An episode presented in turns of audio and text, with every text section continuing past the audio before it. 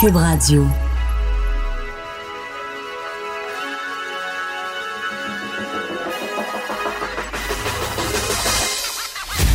Jonathan Trudeau. Joe, Trudeau et Maude Boutet. Franchement dit. Cube, Cube Radio. Bon, mardi, aujourd'hui, on est le 10 décembre 2019. Mon nom est Jonathan Trudeau. Bienvenue à Cube Radio dans Franchement dit. Je suis en compagnie de Maude Boutet. Salut Maude. Salut, bon matin. Journée euh, qui est particulière, qui est pluvieuse, une drôle, euh, drôle de température. chaud, hein? Et euh, oui, oui, Bizarre. oui. Et on a l'impression que les, les- les- les nouvelles, tout aussi tristes que la température, se succèdent. Ouais. Euh, on vient d'apprendre dans les toutes dernières secondes, toutes dernières minutes, le décès de Jean Pagé. Il était âgé de 73 ans. Bon, c'est pas c'est pas une surprise parce qu'on le savait euh, atteint euh, du cancer depuis de nombreuses nombreuses années, cancer de la prostate. D'ailleurs, il a été euh, un ambassadeur hors pair pour Procure depuis depuis des écoute, ça doit faire au moins une dizaine d'années certains qu'il était ambassadeur pour Procure. Et même dans les derniers mois, il y avait eu certains topos, je pense notamment à, un papier très... très émotif de Régent Tremblay qui avait fait euh, un dernier entretien avec euh, son compagnon de moto à Morin Heights chez lui dans les Laurentides. C'était au mois de juin dernier. Donc à ce moment-là, déjà, Régent Tremblay qui nous disait que Jean Pagé acceptait le fait que il ne réussirait pas euh, à vaincre euh, le cancer et euh, il, il essayait de passer de, de bons moments avec des gens qui l'app- l'appréciaient, Ouais. avec des proches et tout ça, sachant que l'inévitable était pour se produire. Alors c'est finalement arrivé hier lundi, donc Jean Pagé, qui est décédé à l'âge de 73 ans. Il a eu une longue, longue, longue carrière là, et, et déjà on, on voit que euh, dans les médias, tu vois, à LCN, déjà on fait, le, on trace le bilan de sa carrière. Tu sais, je le disais évidemment, c'était quelque chose qui, qui était attendu, ça vient pas comme euh, comme une surprise. Donc déjà on est à même de voir euh, des reportages qui vont retracer la longue carrière de Jean Pagé. 12 Jeux olympiques. T'as rendu compte, il a couvert hein? 12 Jeux olympiques. Euh, les gens de mon âge, moi j'ai 38 ans et peut-être un peu plus vieux, se souviennent de lui pour notamment la soirée du hockey. Moi, quand j'étais jeune, les premiers souvenirs que j'ai du hockey, là, tu sais, je vais, je vais penser à des euh, Claude Kenville, Lionel Duval, Jean Pagé. Ça fait partie de ces souvenirs-là Ouais. qu'on avait. Une, une grande, grande classe. Le parti de faisait partie de de cette classe de, de, de journalistes sportifs-là qui, euh, qui avait un style très, euh, encore très euh, radio-canadien. Là, tu. Aujourd'hui, bon, c'est différent. On a souvent des, des anciens joueurs, des anciens coachs qui sont là, qui vont avoir un langage un peu plus familier. Lui, il avait cette capacité à décrire le sport, mais avec, avec un bon vocabulaire, avec éloquence et tout. C'était Jean Pagé. Les plus jeunes se souviendront peut-être de lui à, à 110% à TQS. Ouais. ça brassait-tu 110 c'était une émission où vraiment là, ça, ça brassait beaucoup, beaucoup, beaucoup. Donc Jean Pagé qui était à la barre de cette émission-là pendant de nombreuses années. Écoute, il avait débuté sa carrière à la télé de Radio-Canada euh, à Québec en 73. Après avoir passé quelques années aussi à Chicoutimi, il a passé sa vie dans les médias. Donc euh, Jean Pagé qui est, euh, qui est décédé. On aura l'occasion d'entendre assurément de nombreux témoignages. C'est arrivé à peine quelques minutes avant qu'on entre en ondes pour l'émission. Donc on aura l'occasion de voir euh, s'il n'y a pas certaines personnes qu'on pourra, À qu'on pourra rejoindre. 10h15, déjà, le Mathieu était sur le, Oui. était sur le téléphone. Donc, euh, on va déjà parler à Yvon Pedneau euh, dans, dans Ok, excellent. 5-8 minutes à peu près. Parfait. Donc, on aura l'occasion de parler de ça avec Yvon Penneau. Je veux juste, euh, on va revenir donc tantôt sur Jean Pagé. Je le disais, c'est une journée qui, euh, qui commence euh, bizarrement. On a appris également le, le décès de Roxette. Toi, es-tu trop Ben oui. jeune pour Roxette? Ben, tu sais, j'en ai écouté parce que c'est musique nostalgie, musique marquante. Mais, euh, mais oui, je suis trop jeune, je suis née en 95. Ça, c'était quoi dans les années 80 quelques, là? Le, le, la popu- le pic de la popularité, c'était à peu près ça. là. Mais oui, peu importe, j'étais juste, j'étais trop jeune, mais je les Ben, moi, c'était Ben Love quand même, un, Hey, un ben succès euh, incroyable. Ou, euh, tiens, pas Listen to Your Heart aussi, Ouais. Qui ressemble franchement à moi, Ben Love. hein. Ça, c'est le fun à chanter au, euh, à du karaoké, là. Le matin, Anaïs, euh, Anaïs, c'était bien drôle.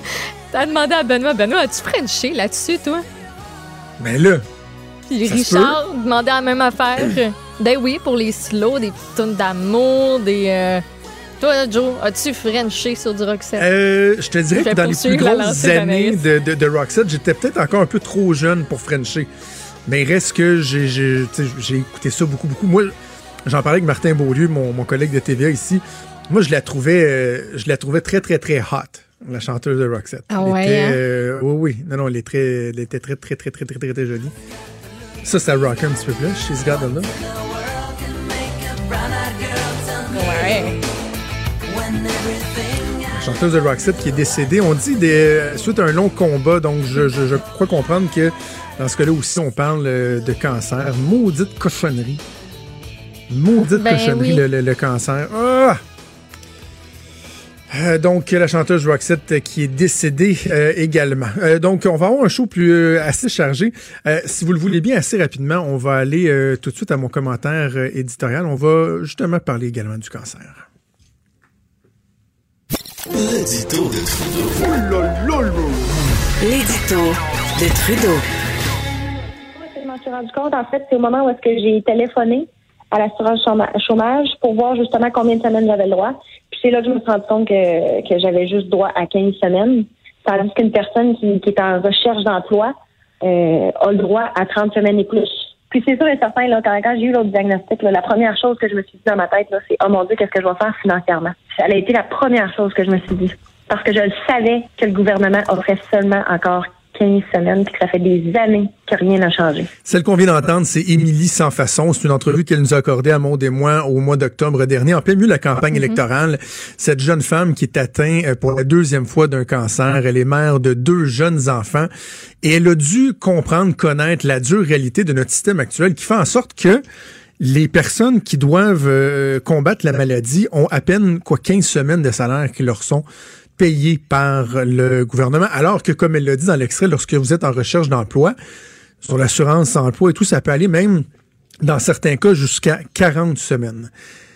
Je veux lever mon chapeau à Émilie Sans Façon. Encore une fois, elle l'avait fait avec courage lorsqu'elle avait dénoncé dans les médias au mois d'octobre pour essayer de faire en sorte que dans la campagne électorale fédérale, on parle de ce genre de problème-là et non pas uniquement des semaines de camping, par exemple, que Justin Trudeau voulait pouvoir offrir à la population.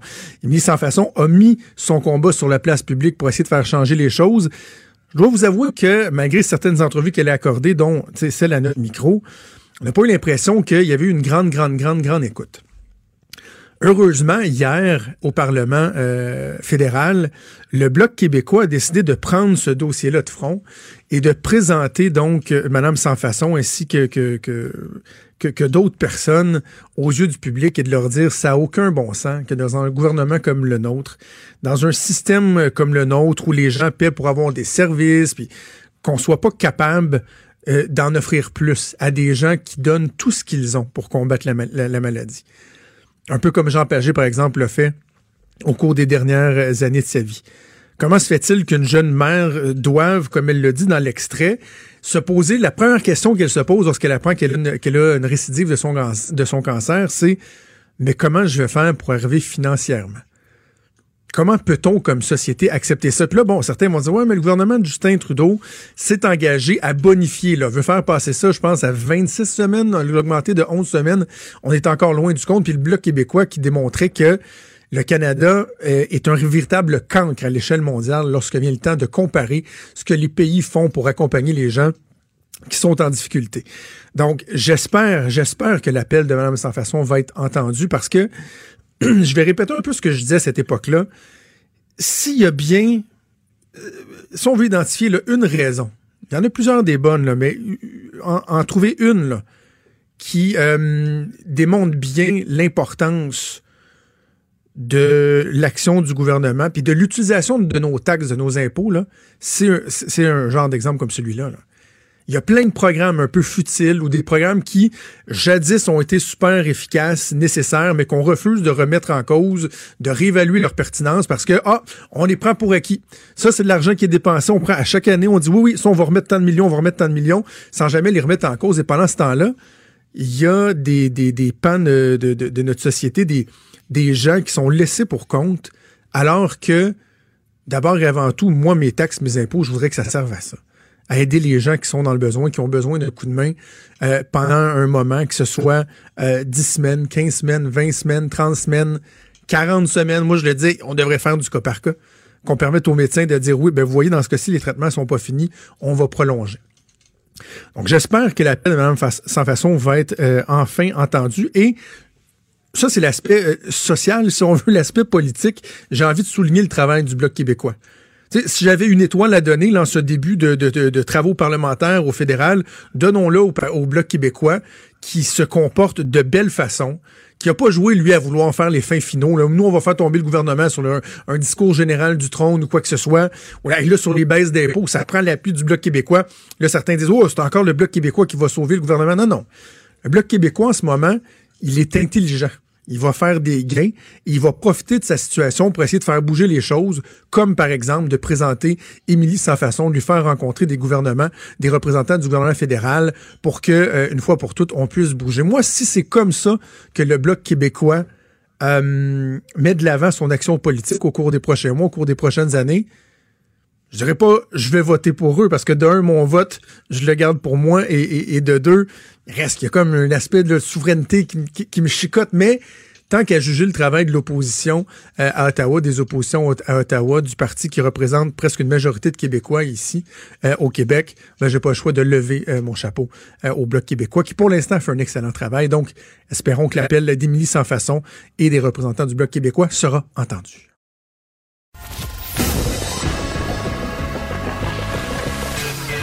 Franchement dit.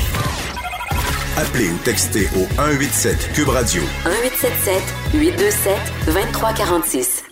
On le disait en ouverture d'émission, on a appris au cours euh, des dernières minutes le décès de l'animateur Jean Pagé.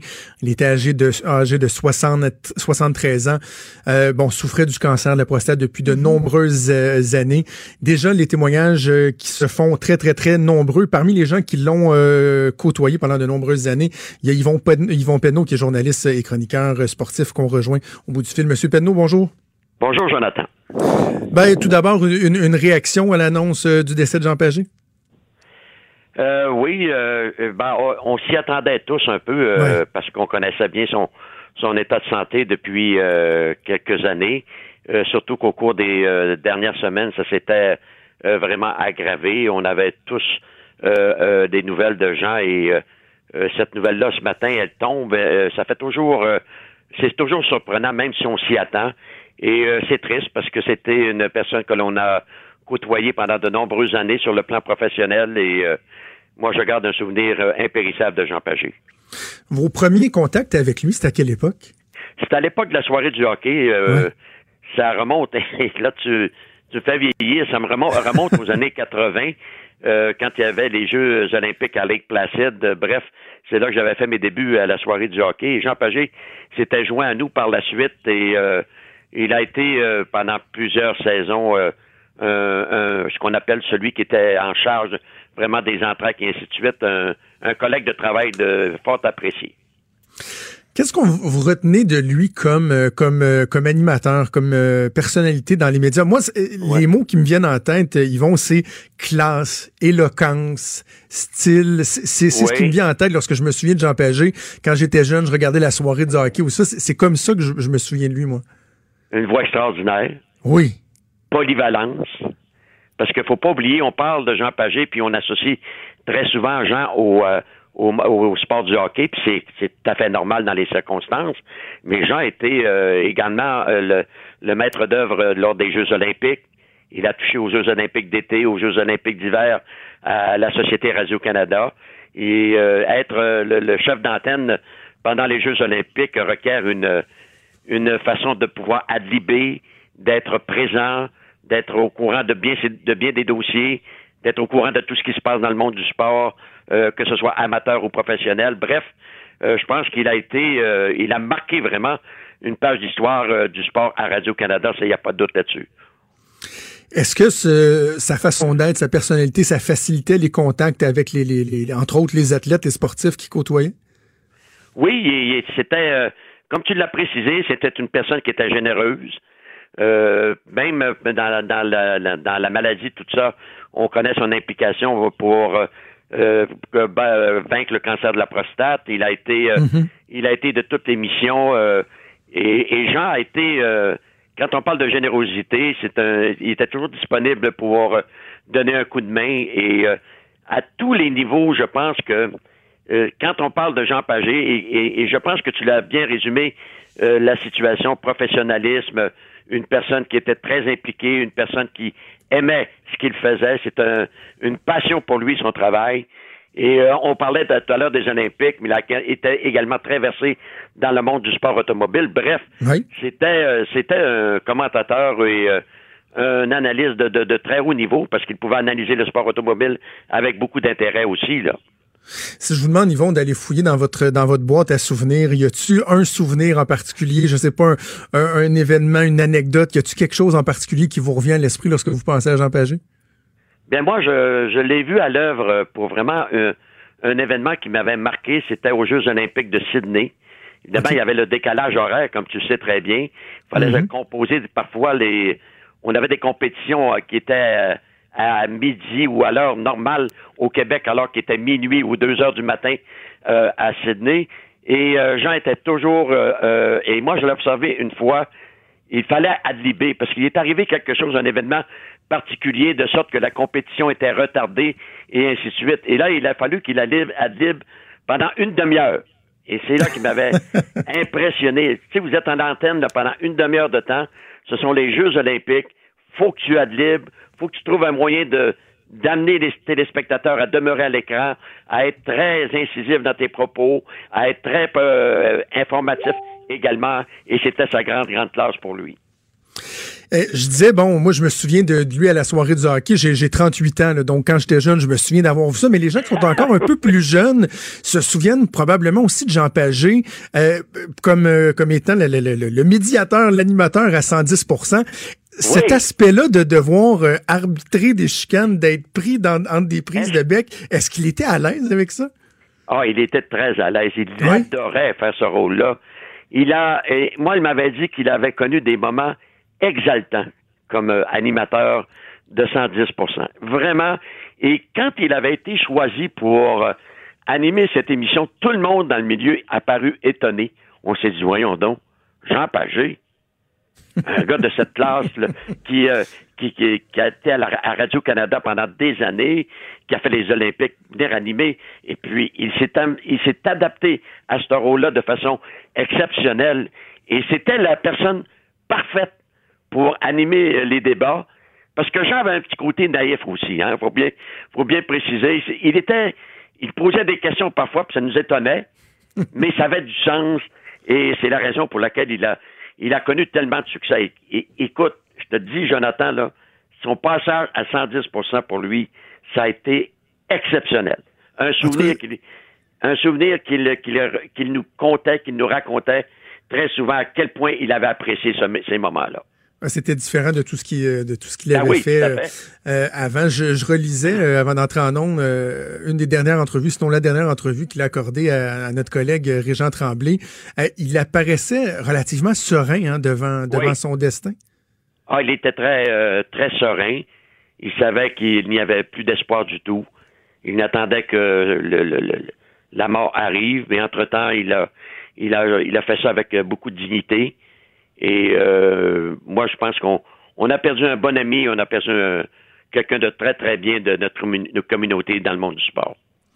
En terminant, votre dernier contact avec lui, euh, M. Penneau, ça, ça remonte à quand? C'était dans quel contexte? À TVA, je l'avais croisé à TVA.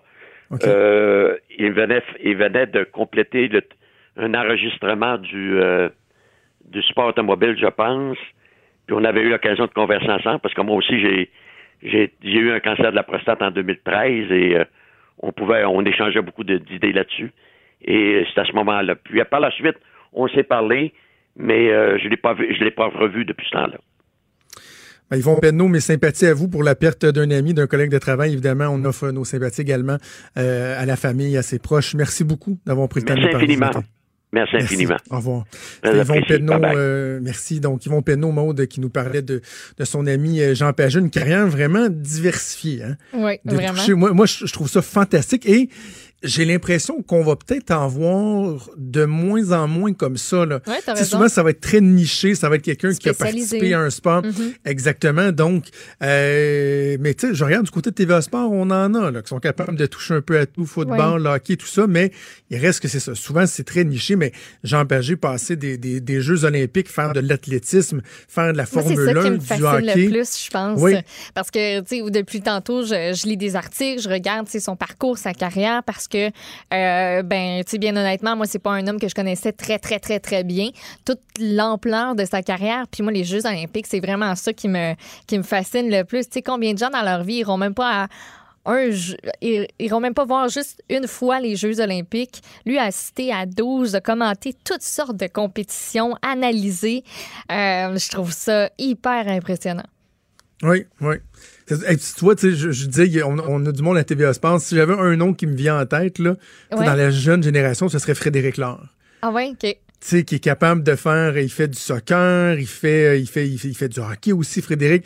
Bref, l'éloquence et tout ça, c'est, le même moule, Ouais. euh, si on veut, qu'un gars comme, euh, comme Jean Pagé. Puis je trouvais ça intéressant d'aborder la question de, de 110% avec Yvon Penneau, qui lui participait à 110% Écoute, ça a chiqué à Guinée dans 110% tu sais. Puis c'est vrai que tu disais, puis Yvon Penneau l'a bien expliqué, lorsque ça a été annoncé que c'était pour être Jean Pagé, il y a des gens qui disaient, hein?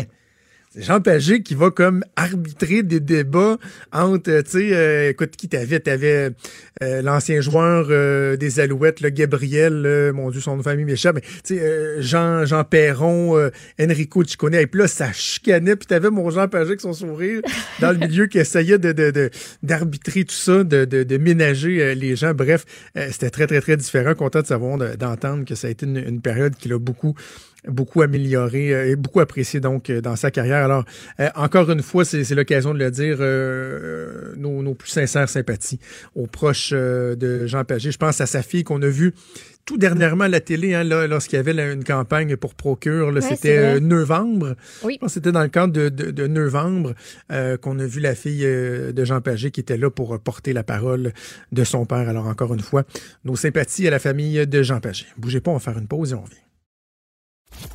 Franchement dit. Jonathan Trudeau. Et Maude Boutet. Appelez ou textez au 187 Cube Radio 1877 827 2346. Cube Radio. Cube Radio.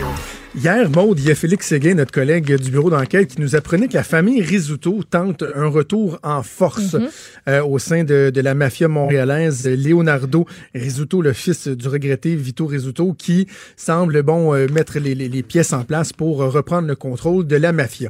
Ça, ça survient au moment où euh, au début de l'année 2020, 14 février, il y a un film qui va euh, prendre l'écran, un film réalisé par hâte. l'excellent, l'exceptionnel Pods, qui va mettre en vedette Marc-André Gondrin, Grondin, un autre acteur exceptionnel euh, dans le rôle principal dans ce film-là. Le, le film va s'appeler Mafia Inc. C'est un film qui est inspiré d'un livre, Mafia Inc., qui a été coécrit par les journalistes André Cédillo et André Noël, un livre qui a été publié en 2011 par les éditions de l'Homme. Mais comme il y aura euh, donc euh, sorti à l'affiche dans les prochaines semaines du film Mafia Inc., on procède à la réédition de ce livre-là et euh, donc en plus l'actualité qui est propice pour en discuter. On va en parler avec un des deux co-auteurs, euh, André Noël, qui a été journaliste à la presse pendant près de 30 ans. Il a également été enquêteur et rédacteur, notamment à la commission Charbonneau. Il est en studio à Montréal. Monsieur Noël, bonjour. Bonjour. Euh, L'actualité s'y prête, hein? On a, Ben l'impression oui. que, le, que le- le timing est bon. Puis en fin d'entrevue, je veux vous entendre sur, sur ce qui se passe euh, en ce moment. Mais euh, le livre relate un peu l'histoire, le parcours de Nicolo Rizzuto et de son fils Vito Rizzuto, qui ont été les, les deux parrains de la mafia pendant tant d'années à Montréal. Euh, je vous propose peut-être de commencer par nous expliquer Nicolo Rizzuto, lui, il venait de où? Puis son, implanta- son implantation dans le, le milieu du crime organisé à Montréal, ça s'est passé quand, comment, de quelle manière? Bien, premièrement, il est arrivé euh, après la guerre. C'est un Sicilien euh, qui vient de Cattolica Heraclea, qui est un, un- une petite ville ou un gros village, si on veut, sur la côte sud de, la, Sicile. Et euh, il est arrivé ici, donc, dans les années euh, 50, euh, et il a commencé dans la construction, notamment. Et rapidement, euh, il a pris euh, du galon et euh, il a mené une bataille contre le clan Calabrais, qui, est- qui avait été longtemps dirigé par Vic Cotroni, mais Cotroni, à l'époque, était malade. Et essentiellement, la bataille s'est menée contre Paolo Violi. Alors, le clan sicilien a assassiné systématiquement les frères Violi et a pris le pouvoir et a pu effectivement, comme vous l'avez dit tantôt, dominer la mafia, dominer le crime organisé, non seulement au Québec, mais même au Canada pendant une trentaine d'années. Ben, justement, au moment où lui, il, monte en grade, si on veut, que son influence euh, augmente au sein de la mafia montréalaise, est-ce que déjà c'est tentaculaire? Comment, comment ça fonctionne? Est-ce que la mafia de Montréal fait ses affaires à Montréal ou si on pense ailleurs au Canada, aux États-Unis, à New York, si déjà tout ça est interrelié? Oui, c'était interrelié parce qu'il y avait énormément de relations euh, déjà établies avec euh, les Cotroni, avec euh, la mafia à New York. On connaît les cinq grandes familles. Alors, la famille de Montréal, si on peut dire, était une succursale de la famille de New York, de la famille Bonanno, qui lui-même était sicilien. Et en plus, Nick Rizzuto avait, était passé par le Venezuela et depuis le Venezuela, les Siciliens avaient établi des ententes avec des cartels naissants de la cocaïne en Colombie. Euh, le Venezuela était une bonne base pour euh, établir le trafic euh, de cocaïne. Et surtout, les Siciliens étaient maîtres dans le blanchiment d'argent. Alors, il y a eu une famille avec lesquelles les Risotto ont beaucoup travaillé. C'était les Contreras Caruana, qui étaient présents aussi à Montréal, qui se sont tranquillement établis à Montréal. Donc, il y avait leur base au Venezuela, à Montréal et en Sicile, qui ont été probablement les plus grands blanchisseurs d'argent que la planète n'a jamais eu. Le fils de Nicolo, donc Vito Rizzuto, qu'on a connu comme parrain de la mafia pendant une, grande période de temps, lui, il, commence, si on veut, je, vais employer le terme carrière, il commence sa carrière euh, à quel moment? Parce qu'il est né dans ce milieu-là. Est-ce qu'il a toujours évolué euh, dans la mafia? Il n'a rien fait d'autre, quoi? Ou? Exactement. Il n'a jamais rien fait d'autre. Il a toujours été euh, dans la mafia. Euh, très jeune, il a été arrêté euh, avec euh, son beau-frère Paolo Renda pour avoir mis le feu dans un centre commercial à Saint-Bruno, une histoire de, finalement de, où, on, cherchait l'intimidation. Mais outre ça, il n'a pas fait beaucoup de, prison. C'était assez rapide et il a effectivement pris la relève de son père. Et il avait un certain charisme, Vito Rizzuto. C'était un homme qui était posé, qui pouvait euh, effectivement établir une entente avec euh, les autres groupes euh, du crime organisé à Montréal et notamment avec les Hells Angels. C'est ça, parce qu'il y avait, pendant un bon moment, il y a eu une, paix relative. Exactement. Puis d'ailleurs, c'est intéressant de voir, le film reprend une des scènes que nous décrivons dans le livre, au début du livre, quand Vito Rizzuto se fait arrêter euh, par euh, des policiers, par exemple, comme par euh, Nick Milano, qui apparaît sur la jaquette du livre dans la première édition, un policier de la de la, du SPVM. Et un autre, donc, il, il, leur avait dit, écoutez, c'est une erreur que de m'arrêter parce que ça va être le, le, le, le, fouillis, le, free for all ah à Montréal. Et puis, les guerres vont reprendre. Il va y avoir encore de, de nombreux crimes. Et effectivement, c'est ce qui s'est produit. Qu'est-ce qui faisait qu'eux étaient capables de garder euh, l'équilibre? Parce que c'est drôle à dire lorsqu'on parle de, de, mafioso, mais quelle qualité ils avaient pour être capables de, maintenir cette paix-là? Bien, la grande force de la mafia sicilienne, ce sont les contacts, euh, notamment euh, internationaux, les contacts un peu partout sur la planète et euh, aussi les contacts politiques. Euh, on a vu qu'ils en avaient, y compris avec euh, un ministre important ici au Canada. Et en Italie, il y avait beaucoup de, contacts politiques, des contacts aussi dans, la police. donc une force de corruption assez forte et aussi une réputation à toute épreuve. Par exemple, quand les Siciliens négocient des importations de drogue, par exemple en Colombie ou ailleurs, ils sont pas obligés tout de suite de, faire un down payment, si on peut dire. C'est-à-dire que leur réputation est telle que les, les, les, exporteurs ou les vendeurs de drogue leur font confiance. Alors, euh, ça facilite énormément les choses. Donc, euh, ils sont indispensables même pour les autres groupes euh, du, du, crime organisé. Ils ont une longue, longue histoire qui date de, de 200 ans au moins. qui fait que leur réputation est, impeccable, si on peut dire, dans le milieu et euh, ça leur donne une, grande force et inévitablement, même quand il y a des conflits, on va se référer à eux. Quand vous parlez des contacts, comme, bien des gens, j'ai euh, visionné le film Irishman euh, au cours des derniers jours, puis on voit la proximité entre la mafia, le pouvoir syndical, le pouvoir politique Est-ce que cette dynamique-là qu'on voyait à certains endroits, notamment aux États-Unis, c'était une, dynamique qui était similaire ici dans la mafia montréalaise? Euh, oui, d'une certaine façon. Bon, comme vous avez dit, euh, en entrée de jeu, j'ai été enquêteur et rédacteur à la commission Charbonneau. On a pu voir l'infiltration du crime organisé dans le milieu syndical. Et d'une certaine façon, on a pu le voir aussi dans le milieu politique, quoique ça a été moins exploré. Vito Rizzuto, donc, et, j'ai commencé à lire euh, le livre, c'est un peu la, façon dont, on met la table, euh, a finalement été épinglé en 2004 pour euh, un meurtre auquel il avait participé 23 ans plus tôt. Quelles sont les circonstances de ce meurtre-là, les circonstances de son arrestation? Qu'est-ce qui fait que tant d'années plus tard, les, policiers américains ont réussi à mettre le, grappin dessus? Ben, c'est parce qu'il y avait eu des, gens qui ont fini par se mettre à table. La, police aux États-Unis avait euh, petit à petit monté une enquête euh, qui serait assez longue à, décrire ici, mais qu'on décrit bien euh, dans le livre. À partir de pas grand-chose, ils ont fini par remonter jusqu'à des, des, des, des, personnes, des personnages importants dans le clan Bonanno et jusqu'à Massimo et finalement avec des, des, des, personnes dans, le, dans la direction du clan Bonanno qui ont parlé. Euh, qui sont venus ce, ce, que les Américains appellent des rats, euh, c'est-à-dire euh, des, des, des, gens qui se mettent à table avec la police et qui ont décrit qu'effectivement Vito Rizzuto et d'autres avaient été appelés à l'époque par un clan au sein de la famille Bonanno pour assassiner trois capitaines qui étaient rebelles, si on peut dire, qui se rebellaient essentiellement contre Massimo. Alors, ça a pris énormément d'années. Mais finalement, c'est ce qui a mené à l'arrestation de Vito Rizzuto. Euh, en même temps, ce que ça souligne, c'est que la police canadienne, euh, québécoise, montréalaise, tout, pendant toutes ces années, avait été incapable d'accumuler suffisamment de preuves pour euh, pouvoir traduire Vito devant les tribunaux puis le mettre en prison. Ça a été le meurtre aux États-Unis qui a permis ça.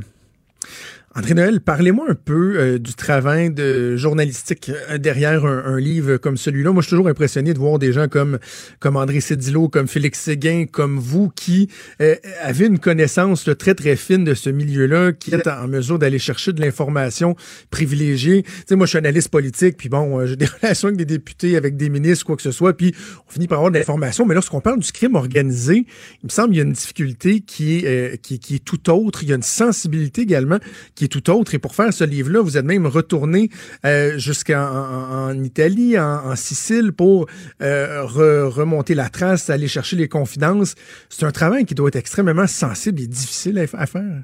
Oui, effectivement, c'était très long. Ce qui s'est produit, André Cédillo était euh, un journaliste donc qui était dans les affaires criminelles et qui avait énormément de, qui a toujours, mais qui beaucoup plus à l'époque, a beaucoup de, de contacts euh, au sein de la police qui suivait beaucoup les procès criminels, donc avec énormément de, connaissances du milieu.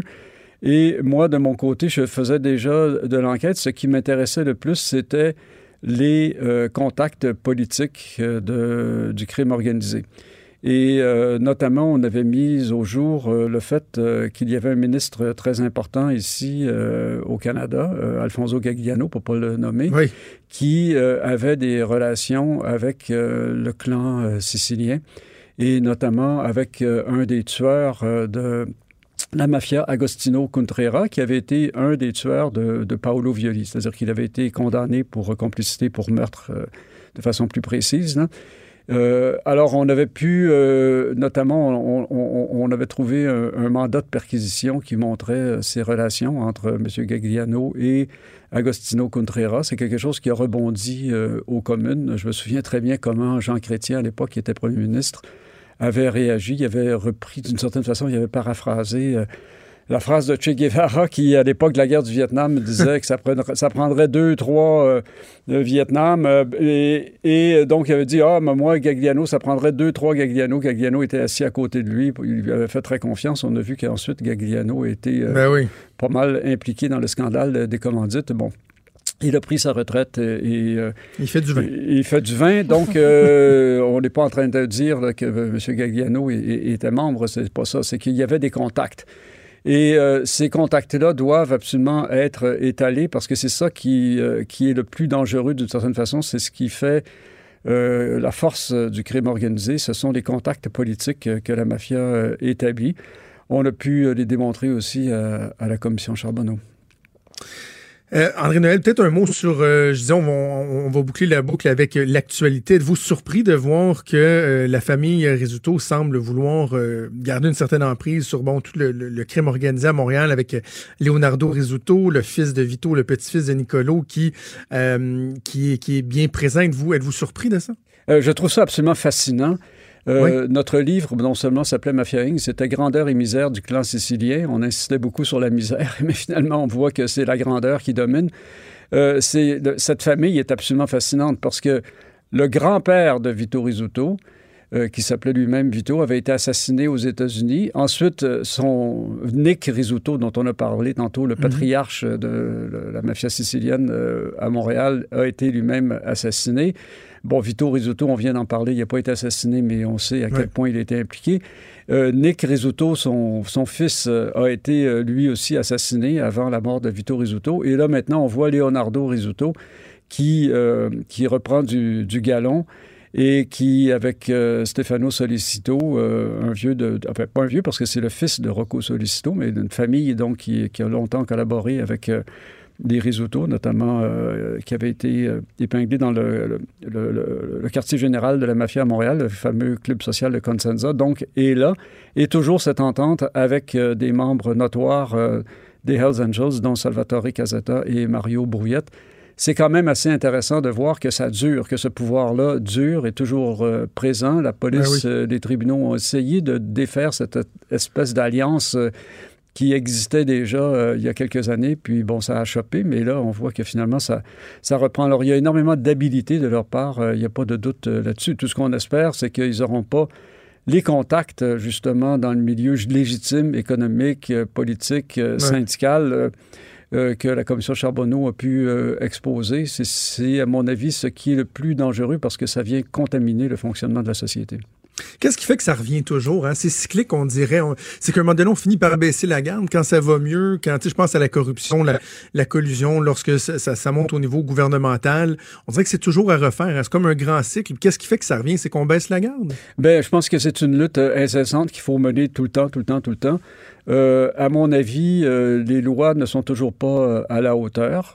si vous me demandez mon opinion personnelle, ces groupes-là devraient être euh, carrément interdit. On voit comme par exemple qu'au niveau terroriste, le Hezbollah, qui est considéré comme un groupe euh, terroriste, mais qui, euh, au Liban, est un parti politique reconnu. Bon, donc au, Canada, c'est il est interdit d'être membre du Hezbollah. Bon, alors si je fais la comparaison, ici, les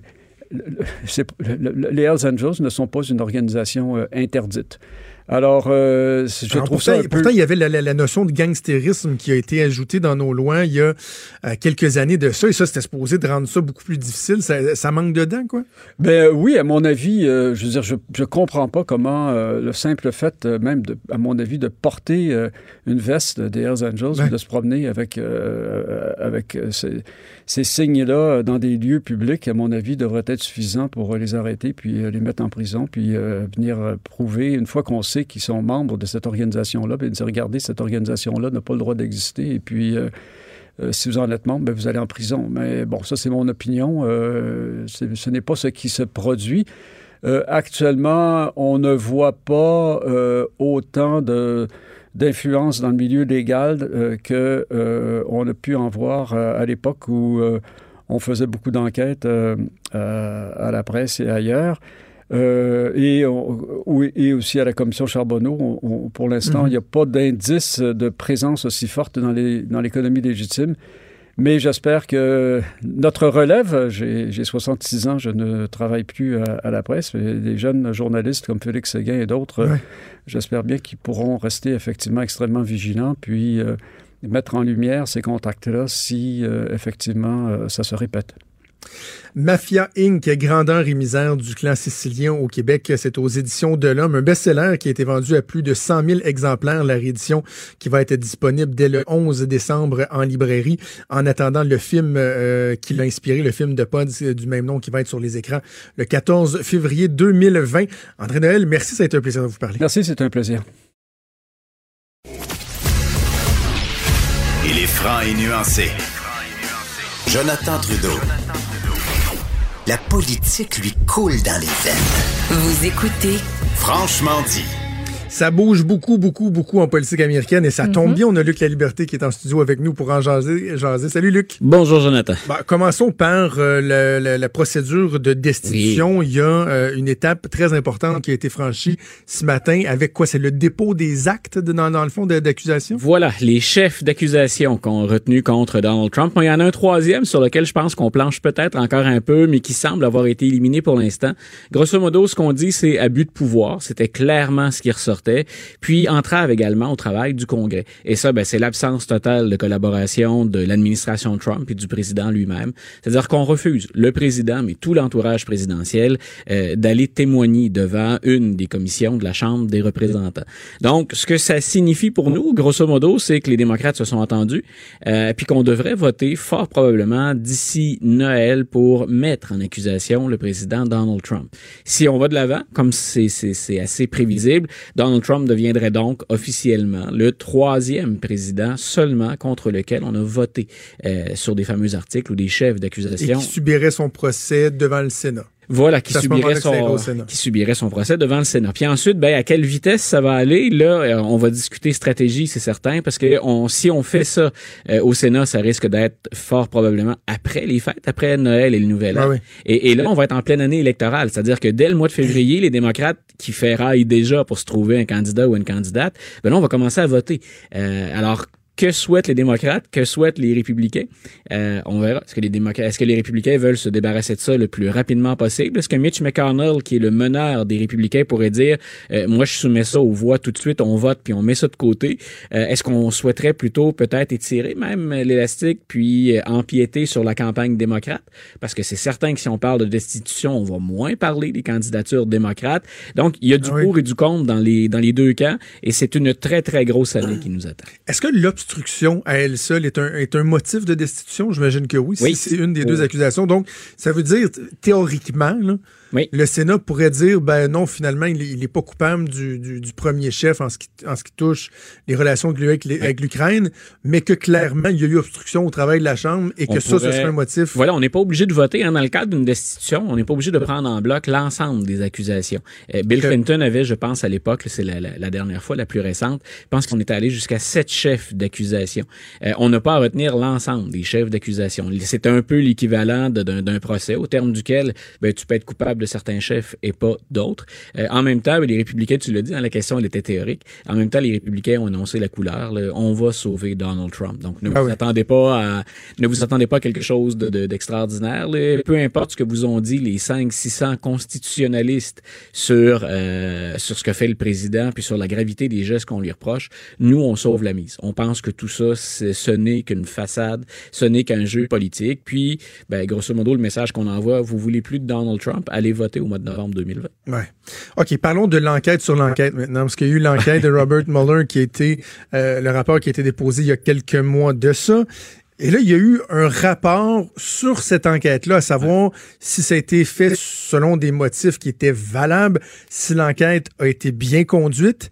Et là, on a l'impression que chacun y trouve son compte. Là. Voilà, et c'est, que ça, ça en finit plus, ça soulève plein de questions. D'abord, euh, moi, c'est, je, trou- je trouve la chose intéressante parce qu'il y a beaucoup de gens, incluant ici au Québec, qui pensent qu'il y a euh, ce qu'on appelle aux États-Unis un État profond, un deep state. Oui. C'est-à-dire que quelqu'un, un groupe, des individus contrôlent l'ensemble de la machine d'une façon ou d'une autre. C'est pas une thèse qu'on peut, je pense, généraliser. Il y a des intérêts qui interviennent dans la machine, ça c'est très clair. Il n'y a pas un président ou pas un congrès qui peut contrôler tout ce qui se fait dans tous les ministères actuellement. Maintenant, est-ce qu'il y avait vraiment un deep state, quelqu'un qui, de l'intérieur, voulait une enquête contre Donald Trump? Ce que l'inspecteur général Michael Horowitz a remis hier comme rapport, c'est Oubliez ça. Euh, les motivations pour lesquelles le FBI a ouvert une enquête sur des liens possibles entre Donald Trump et des intérêts russes, la fameuse ingérence russe dans la dernière campagne, euh, oubliez ça. C'est très clair que le FBI avait les motifs Avait des bons motifs. avait de bons motifs pour le faire. Il n'y a pas de chasse aux sorcières, il n'y a pas de complot non plus. Maintenant, donc, d'un côté, ceux qui ceux qui s'attendaient à ce qu'on nous dévoile hier une espèce d'état profond qui veut se débarrasser de Donald Trump, ben, ces gens-là sont forcément déçus. Ils, ils croient peut-être toujours dans cette thèse-là, mais c'est un peu déboulonné. Pour le FBI, c'est important parce qu'on vient dire, écoutez, le FBI n'a pas fait ça. on n'est pas orienté, on n'est pas républicain ou démocrate. Par contre, là où pour le FBI et pour les, les partisans du président, il y a autre chose à se mettre sous le dent, tu disais un peu tout le monde y trouve son compte, c'est qu'on a carrément relevé des erreurs commises par euh, euh, des, des gens Ah oui, c'est FBI ça. dans la conduite Dans de ce dossier-là. Donc, euh, De quoi on parle? de quoi on parle, c'est tout simplement de choses qu'on aurait, qui auraient pu, par exemple, avantager le président, mais qu'on a oublié. Euh, des procédures qu'on n'a pas tout à fait respectées. Ça ressemble à ce que moi j'ai appelé de façon générale un manque de discipline de certains euh, de certains agents à l'intérieur du, du FBI. Donc, et, et là-dessus, euh, le directeur du FBI a été très clair hier quand le rapport est tombé en disant ces gens-là, on les rencontre et s'il y a des mesures disciplinaires, on va les prendre, quitte à congédier ces gens-là. Et déjà, euh, le, le- le directeur du FBI a dit moi j'ai un plan en 40 points pour corriger ce qui dans le, le rapport semble avoir fait défaut. Donc le FBI joue sa réputation dans ce dossier-là. Son travail doit être impeccable si on veut préserver ce qui reste dans certains cas de la crédibilité de l'agence parce que quand on est dans une période de partisanerie et de polarisation, on le sent très bien qu'il y a des gens qui détestent le FBI, d'autres qui disent non, faut l'écouter, c'est notre agence de renseignement ici à l'interne, hein, c'est eux qui gèrent tout ce qui est euh, crime au niveau fédéral. Donc le, le- le FBI a réagi, a saisi la balle au bon hier très très très Chris Rick, Christopher Rick, est le directeur, a bougé très très rapidement. Euh, moi, ce qui m'a troublé dans ce dossier-là hier, c'est habituellement quand au ministère de la Justice, l'inspecteur général remet son rapport, ça s'arrête là. Ouais. Ça, ça vient de l'intérieur du ministère de la Justice. Et hier, il y a deux individus qui ont dit, nous, on n'est pas tout à fait d'accord avec l'inspecteur général. Et ce qui soulève des questions, sans parler de, de, de partisanerie, mais ce qui soulève des questions, c'est que le procureur général des États-Unis, William Barr, a dit, Hmm, pas certain. Moi, je trouve que, au contraire de ce qu'on affirme dans le rapport de l'inspecteur général, ça me semblait bien mince ce qu'on avait pour enquêter sur l'équipe de Donald Trump, sur la campagne. Ah oui, de lâche Trump. pas le morceau. Là. Lui, il lâche pas le morceau. Et comme on sait qu'il a été nommé par le président, Ben depuis le début, on trouve qu'il est vraiment à cheval entre je défends les Américains ou je défends le président qui m'a nommé. Sa déclaration hier, moi, c'est ce qui a attiré mon attention par-dessus tout le reste. Et lui-même a demandé à un autre membre de- de- du ministère de la Justice, M. Dunham, d'enquêter sur l'enquête, sur l'enquête. Donc, on va, Ouais, avoir, donc. on va avoir un nouveau rapport. Puis M. Donald m'a dit, écoutez, moi, j'ai parlé à Michael Horowitz et je suis pas tout à fait d'accord avec lui non plus, mais on ne sait même pas pourquoi il n'est pas d'accord. Donc, pour ceux qui, pour ceux qui trouvent que parfois on perd un temps fou dans cette cause-là, il y aura un autre rapport et ça va devenir terriblement difficile de s'y retrouver. Mais je répète, ce qui, ce qui accroche, ce qui est le cœur de ce dossier-là, à mon avis, c'est comment se fait-il qu'au sein même du ministère de la Justice, on semble retrouver deux clans? L'inspecteur général qui dit le FBI, c'est loin d'être parfait, puis faites le ménage dans vos troupes, mais en même temps, il n'y a pas de chasse aux sorcières, puis c'était justifié d'enquêter sur M. Trump. Le procureur général puis un assistant au procureur général, eux disent, on n'est même pas d'accord avec ce rapport-là. Donc, Mais, mais en même temps, Luc, le, procureur général, lui, il a été nommé en Oui. remplacement de Jeff Sessions, Oui. qui a été slacké parce qu'il laissait cours à cette enquête-là. donc, s'il reconnaît les, les, les, les conclusions d'enquête, c'est donc dire qu'il se dit, ouais, moi, je suis là, mais l'autre qui était avant moi, c'est peut-être fait injustement euh, Et- mais voilà, mais tu, tu expliques très, très, très bien, c'est très, très concret pourquoi c'est problématique la situation actuelle. Quand Jeff Sessions s'est récusé, là, qui a refusé d'intervenir dans le fameux dossier Ouais. au tout début, il a posé le geste qu'un procureur général devrait poser habituellement. On avait beau le considérer comme partisan, on avait beau dire que c'était l'homme de Donald Trump, il était en conflit d'intérêts et c'était sage de sa part de se retirer. Et parce qu'une fois nommé, le- rappelons-le, le procureur général, et, on parle pas de choses à prendre à la légère. Des fois, les gens disent est-ce que c'est si grave que ça?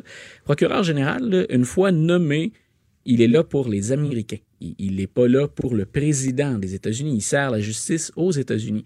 Et là, ce qui est, ce qui est assez clair depuis que William Barr a été nommé, c'est qu'il va au-devant des coups pour prendre la défense du président. Ouais. Rappelez- Rappelle-toi, par exemple, ce qu'il a dit quand Robert Mueller a parlé.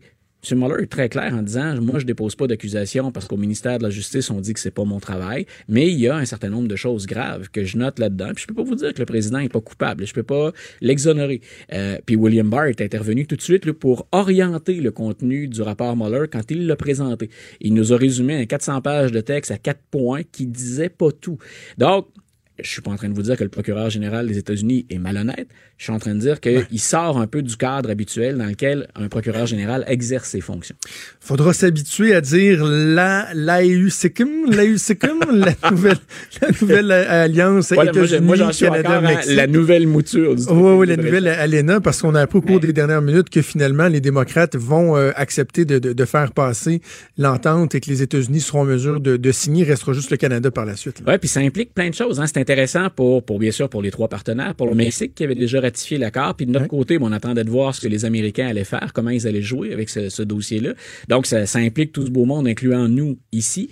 Euh, mais en même temps, c'était euh, c'était intéressant de voir travailler Nancy Pelosi, Pelosi dans ce dossier-là, mm-hmm. parce que on craignait du côté démocrate de plus en plus de ne pas satisfaire les progressistes avec le nouvel accord de libre-échange. Grosso modo, l'aile plus progressiste du parti, ce qu'elle disait, c'est avez-vous pensé aux travailleurs américains, mais aussi aux travailleurs mexicains? Et, et, on intervenait dans ce dossier-là parce que bien sûr, on, compte du côté démocrate récupérer le vote des centrales syndicales pendant une élection. Madame Clinton avait joué à euh, un jeu dangereux dans la dernière campagne en disant traité de libre-échange hein, avec la zone Asie-Pacifique. Moi, je trouve ça intéressant. Les syndicats disaient pas nous. Euh, donc, habituellement, c'est un appui, les, syndicats, dans plusieurs États, en tout cas pour le Parti démocrate. Donc, Mme Pelosi voulait pas se mettre à dos son aile progressiste. Elle voulait pas non plus faire voter ça à la Chambre puis se retrouver avec une défaite sur les bras en disant ce sont les progressistes qui m'ont largué. De l'autre côté, Mme Pelosi, ben, elle vient de mettre le pied au plancher pour la procédure de destitution. Dire non à un accord de libre-échange, c'était donner l'impression à la veille d'une année électorale que peu importe ce que Donald Trump va faire, nous, on considère ça négativement. C'est comme si on avait un acharnement à, à aller à l'encontre de n'importe quelle mesure. Et, et, on en a besoin de ce traité de libre-échange-là. Et soyons honnêtes, il est pas mauvais. Euh, donc, Mme Pelosi a choisi finalement en disant, regardez comme on a bien travaillé ensemble. Ça, bien sûr, c'est la déclaration officielle de ce matin. Euh, ce que ça veut dire, c'est qu'on est prêt sur ce volet-là à concéder une victoire à Donald Trump. Et M. Trump peut se targuer, pas comme il l'a fait ce matin en disant que c'est le meilleur traité de l'histoire, mm-hmm. mais il a effectué des gains, soyons honnêtes. Donc, euh, les gains sont pas majeurs, mais il y a des gains. Il a effectivement livré la marchandise. Il avait dit, je vais vous négocier un, un meilleur accord qu'Obama ou que ce que les démocrates avaient fait auparavant. Donc, il a livré la marchandise pour ses partisans. Donc, on était mieux, je pense, de, ne serait-ce qu'au plan politique, d'aller en ce sens-là. On a besoin pour les Américains de se traiter de libre-échange, puis il y avait une limite à jouer le jeu de l'opposition politique. Mais je rappelle, ce qui euh, handicapait Mme Pelosi dans ce dossier-là, c'est sa propre aile progressiste. Est-ce qu'elle était capable de leur faire entendre raison, de les convaincre que stratégiquement, c'était mieux de voter oui à ce moment-ci, mmh. puis ensuite de se concentrer sur la procédure de destitution? Et dire qu'il y en a qui croyaient que Justin Trudeau avait tout fait planter ça. Là. Il n'y aurait plus d'accord de, libre-échange avec les États-Unis ben et le Mexique à cause d'un simple gang galon. parce que la mâchoire des membres de l'entourage ben de Trump était tombée, semble-t-il. Et their jaw dropped. Finalement, ça aura donné juste un bon sketch de Saturday Night. Là. euh, Luc, je te remercie. On se reparle plus tard cette semaine. Bye, bonne fin de journée. Des débats, des commentaires, des opinions. Ça, c'est franchement dit. Cube Radio. Quelle histoire incroyable qui s'est euh, produite euh, samedi soir à Saint-Hyacinthe, Maude qui une, une, histoire qui pose un dilemme hein, entre dire euh, quand tu vois quelque chose d'inacceptable se produire est-ce que, tu sais, contre vents et marées, tu dis je vais intervenir, surtout si ça touche quelqu'un qui te euh, que, tu que, tu côtoies, que tu connais, un, un, proche, ou tu dis ouais, mais en même temps, je sais pas sur qui je vais tomber.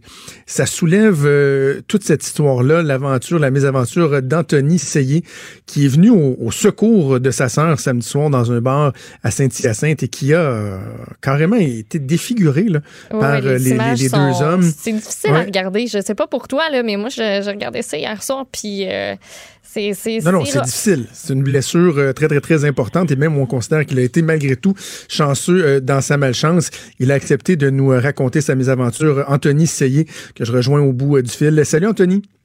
Salut, ça va bien? Ben, moi, ça va bien. Vous, comment ça va? ah, ça va pas pire, là. Malgré tout, ça va bien, là.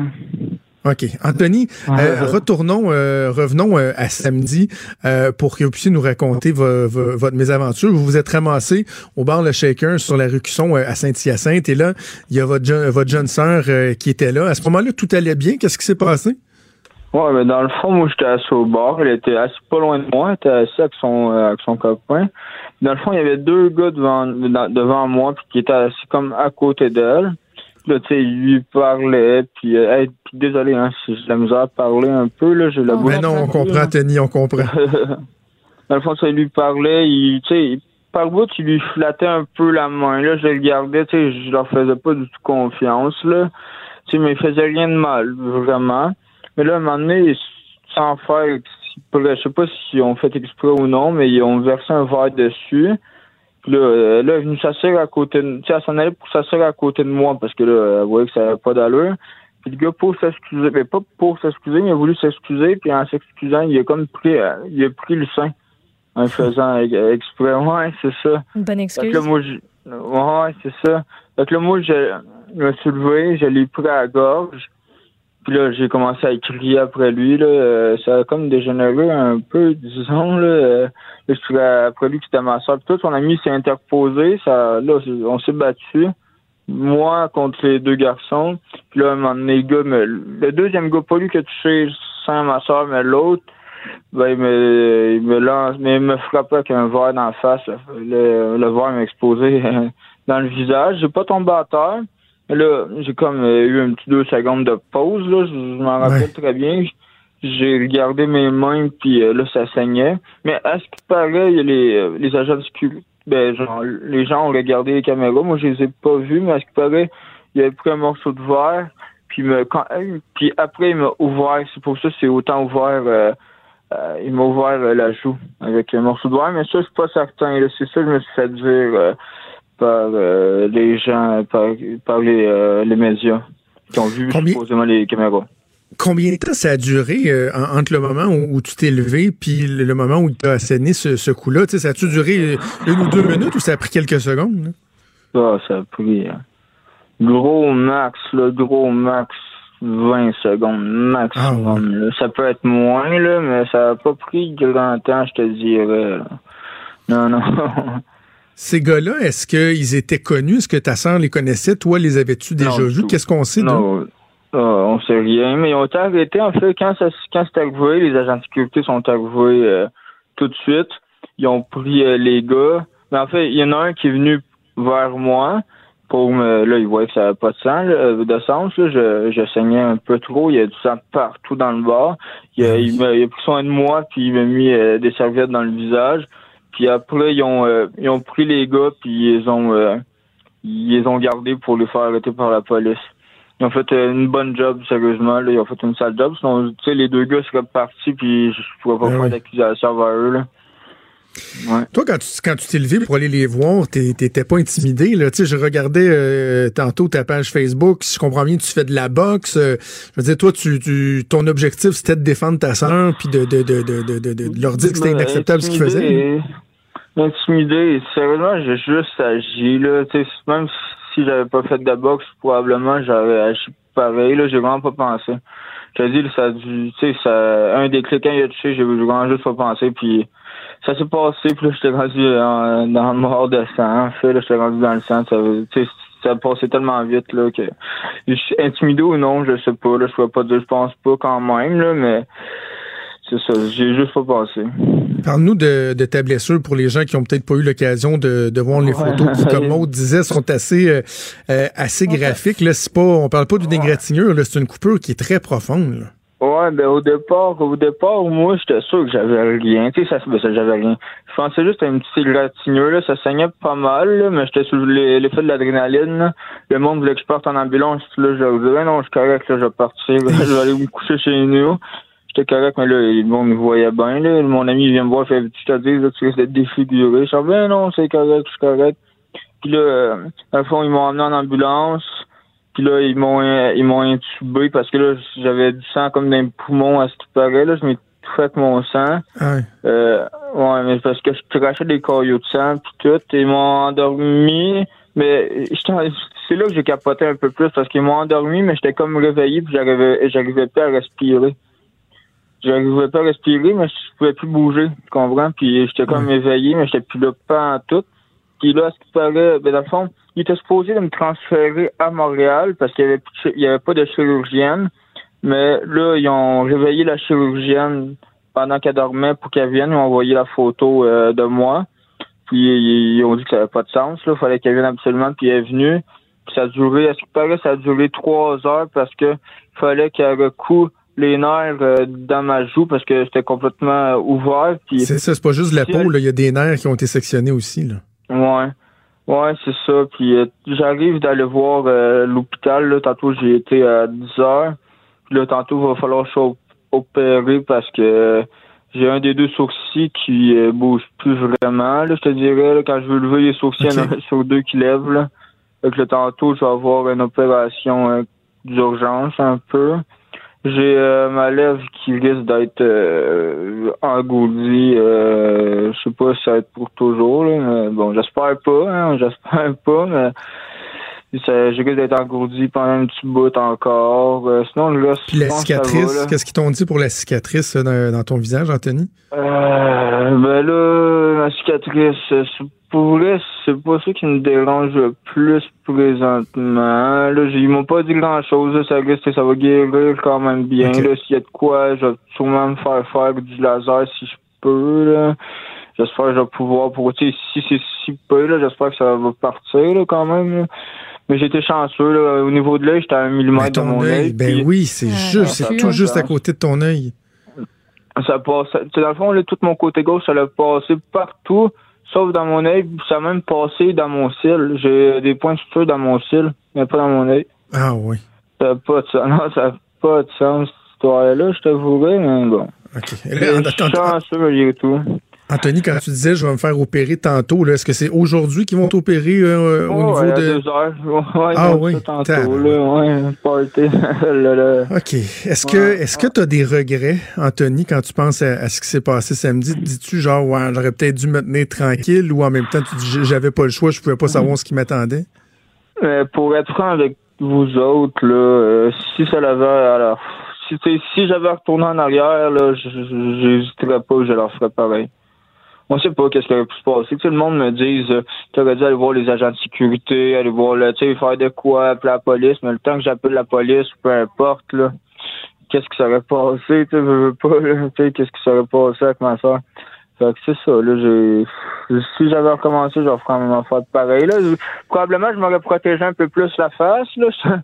Je m'aurais peut-être protégé un peu plus si j'avais retourné en arrière, mais bon, hein, c'est ça, je peux pas le savoir.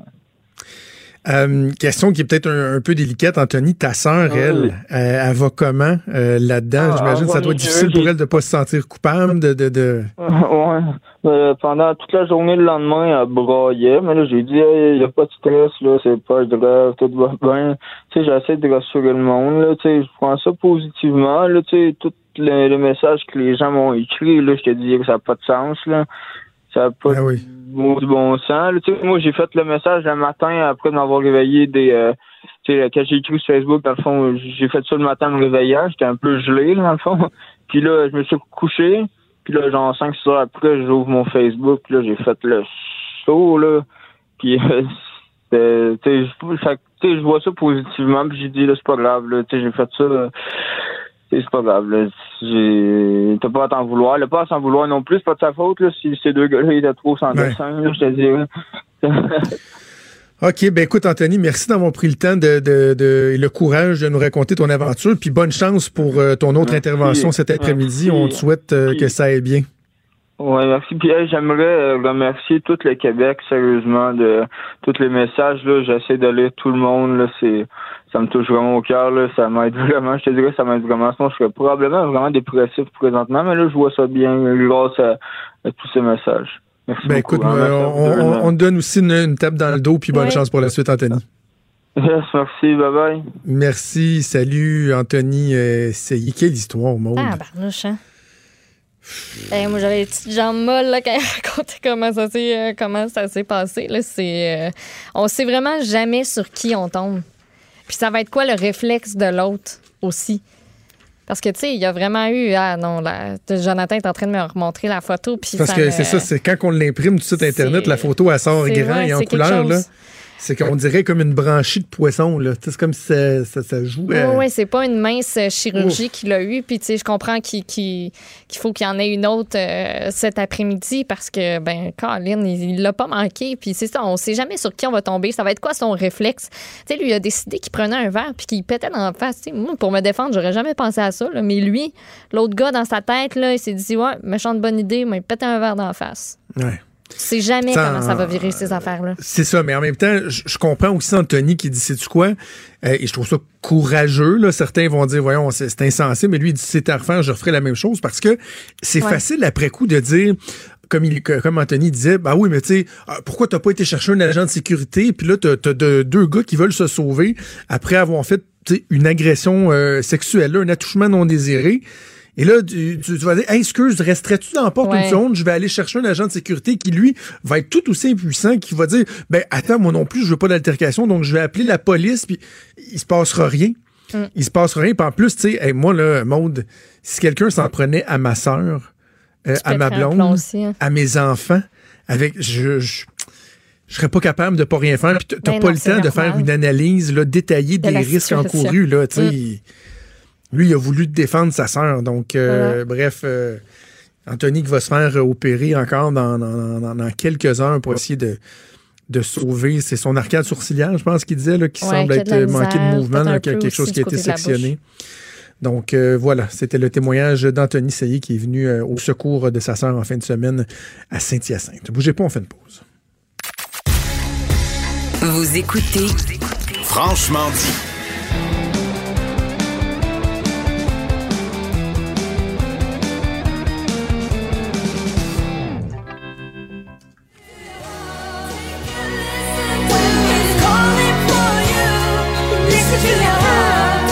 Quand même, Stéphane, je pouvais pas ne pas commencer comprends. euh, ta chronique par euh, parler du décès de la chanteuse euh, de Roxette, Marie Fredrickson, qui est décédée à l'âge de 61 ans.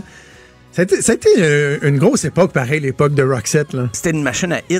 Il y a Roxette, Ouais. ils ont des hits. Il y a des chansons, des fois, on les entend, on dit Ah, OK, c'est eux autres qui chantaient ça parce que c'était c'est sur des compilations, des trames sonores de films. euh, ça a marqué le- la pop, euh, assurément. Euh, des fois, moi, j'écoutais ça dans- ce matin parce que je l'ai appris en même temps que tout le monde. Et puis, j'avais des, des réminiscences de, de un petit peu. là. Je voyais les, les filles au secondaire qui écoutaient ça puis qui se peignaient dans les salles de bain. Eh oui, avec leurs cheveux courts, mais très, euh, très, très portés vers le ciel. Oui, voilà.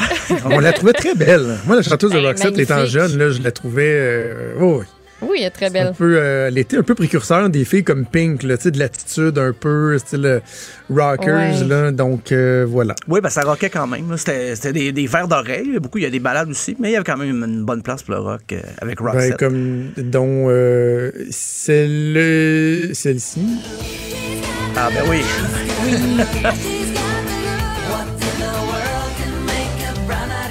Il y a Savage Garden, à un moment donné, qui a repris ce style-là, Ah euh, fin des années 90. Hein?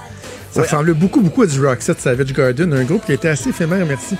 Euh, donc, on va passer de Roxette pour parler au format des albums. Je trouve ça bien intéressant, ça.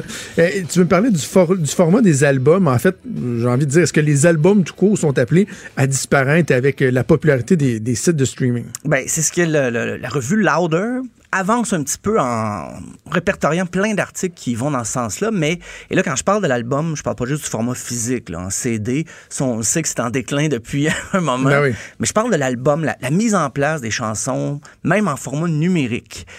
Euh, parce qu'il y a de plus en plus d'artistes qui remettent un peu en question la pertinence de- de- d'enregistrer un album de 10-12 chansons, puis de, de sortir ça aux deux ans, un an et demi. C'est moins vu comme un accomplissement pour les artistes, on dirait. Et puis pour les auditeurs, ben, des fois, on se demande ben, qui prend encore le temps de s'arrêter pour écouter un album d'un bout à l'autre, dans l'ordre, avec la, la même... C'est vrai. En respectant l'ordre des chansons. Euh, et bien sûr, on pointe du doigt Spotify, on pointe du doigt le, le- le streaming. Mais ça, c'est quand même pas nouveau parce que on reprochait ça déjà aux 45 tours. On disait, ah, ben, c'est juste une chanson ou deux. Euh, puis quand il y a eu des cassettes audio, on se faisait des compilations, on mettait des chansons Ben oui. de plein d'artistes. Et là, on disait, ah, on va perdre euh, la, la- la- la sensation d'écouter un album au complet. Les CDR sont arrivés. On faisait la même chose. On se faisait des compilations. On, on gravait des, des- des- des chansons comme on voulait, dans quel ordre on voulait. Mais ça n'a pas tué l'album. Moi, je, je demeure quand même sceptique par rapport à ce, ce pessimisme-là. Ah oui? Ben, pessimisme ou ou optimisme, selon où on se trouve. Parce que même Spotify disait, ben, ça date d'octobre 2018, mais le format album est encore très populaire. Les gens téléchargent des albums, ils écoutent des albums.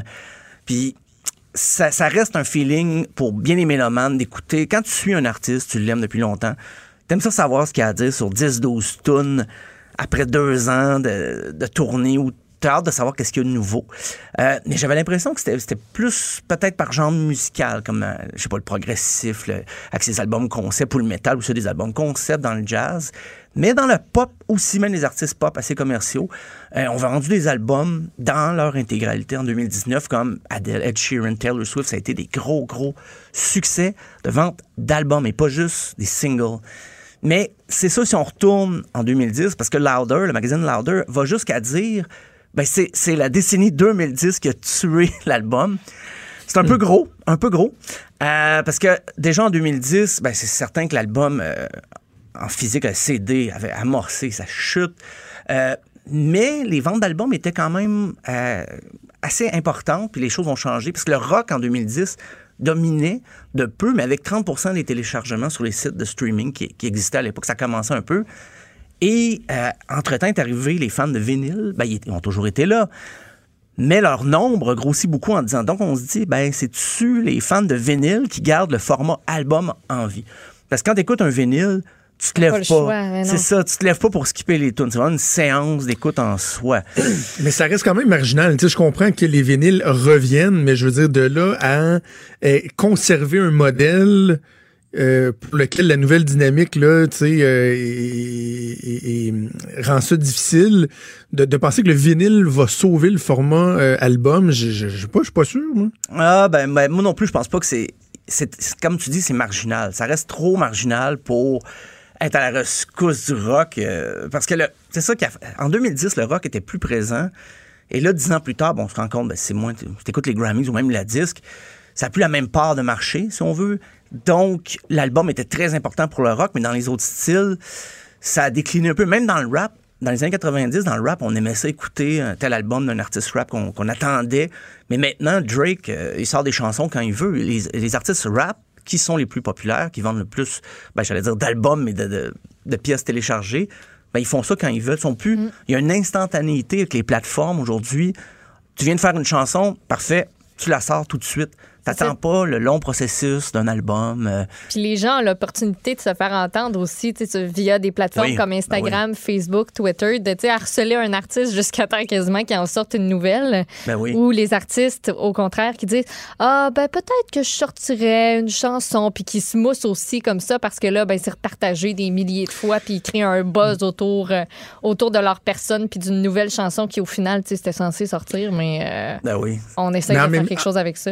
En même temps, j'ai un bémol, moi, sur le, le le changement de, de dynamique. C'est que, tu sais, bon, jadis, les, les artistes faisaient des, euh, des tournées pour vendre des cassettes, vendre des chansons, faire de l'argent.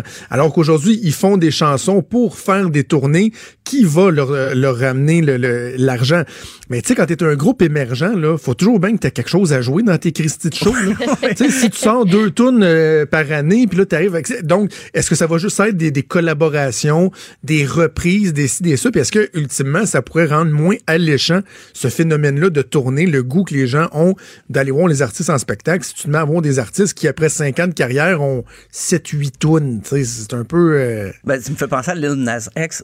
Moi, je, je suis pas un fan, mais je, je comprends la popularité, tout ça, c'est une bonne chanson, mais je me demande s'il faisait un album. Peut-être qu'il prépare ça, on, on se connaît pas personnellement, on s'appelle pas pour déjeuner, mais j'ai l'impression que justement, il connaît beaucoup, beaucoup de succès rapidement, ça l'a dépassé C'est lui-même. qui ça? Ah, c'est... Ah, oui, oui, OK. I'm Attends, gonna attends, attends. take my horse Voilà. to the Old Town Road. Exactement. Donc, c'est un artiste, mais qui est. À peu près ça. C'est ça.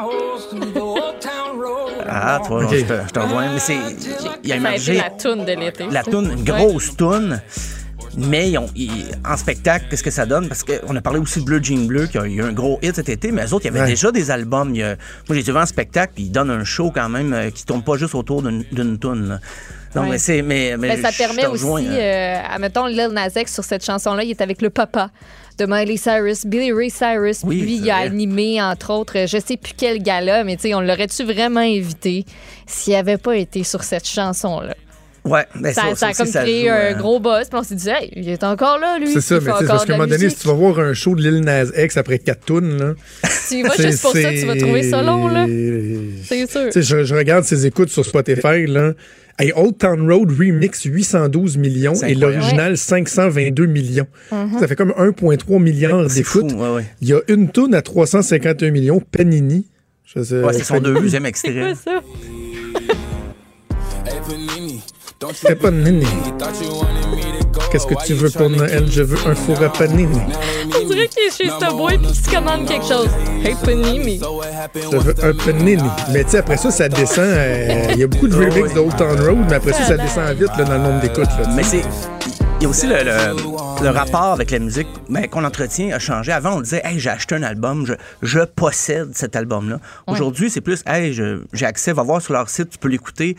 Donc, avec la, perte du côté physique, je pense, le rapport de propriété, l'album en souffre beaucoup. Le format album devient moins pertinent. Mais moi, j'aime encore ça. J'avoue que j'aime savoir pourquoi tel artiste a mis cette chanson-là en premier, comment il a fait son, son ordre, il a-tu voulu mettre une balade après une tune plus rock? Moi, je vais préserver ce, bon plaisir. Je sais qu'il y a beaucoup de musiciens qui, vont continuer dans ce sens-là.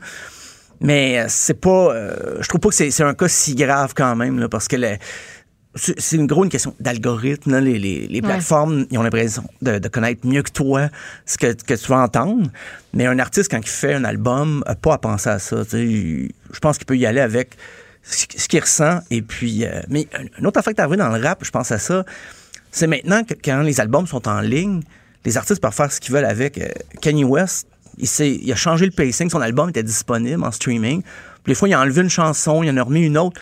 Fait que c'est plus le statut euh, formel. Tu sais, L'album sort, ben OK, C'est de même, ça bouge plus, ça change pas. c'est ça. C'est parti en impression, on attend notre disque. Maintenant, tu mets ça en ligne, puis oh, j'ai fait une erreur dans le titre de la chanson, je vais le changer tout de suite. Euh, je- Ouais, je, trouve ma chanson, euh, c'est pas la meilleure version finalement, je vais en mettre une autre.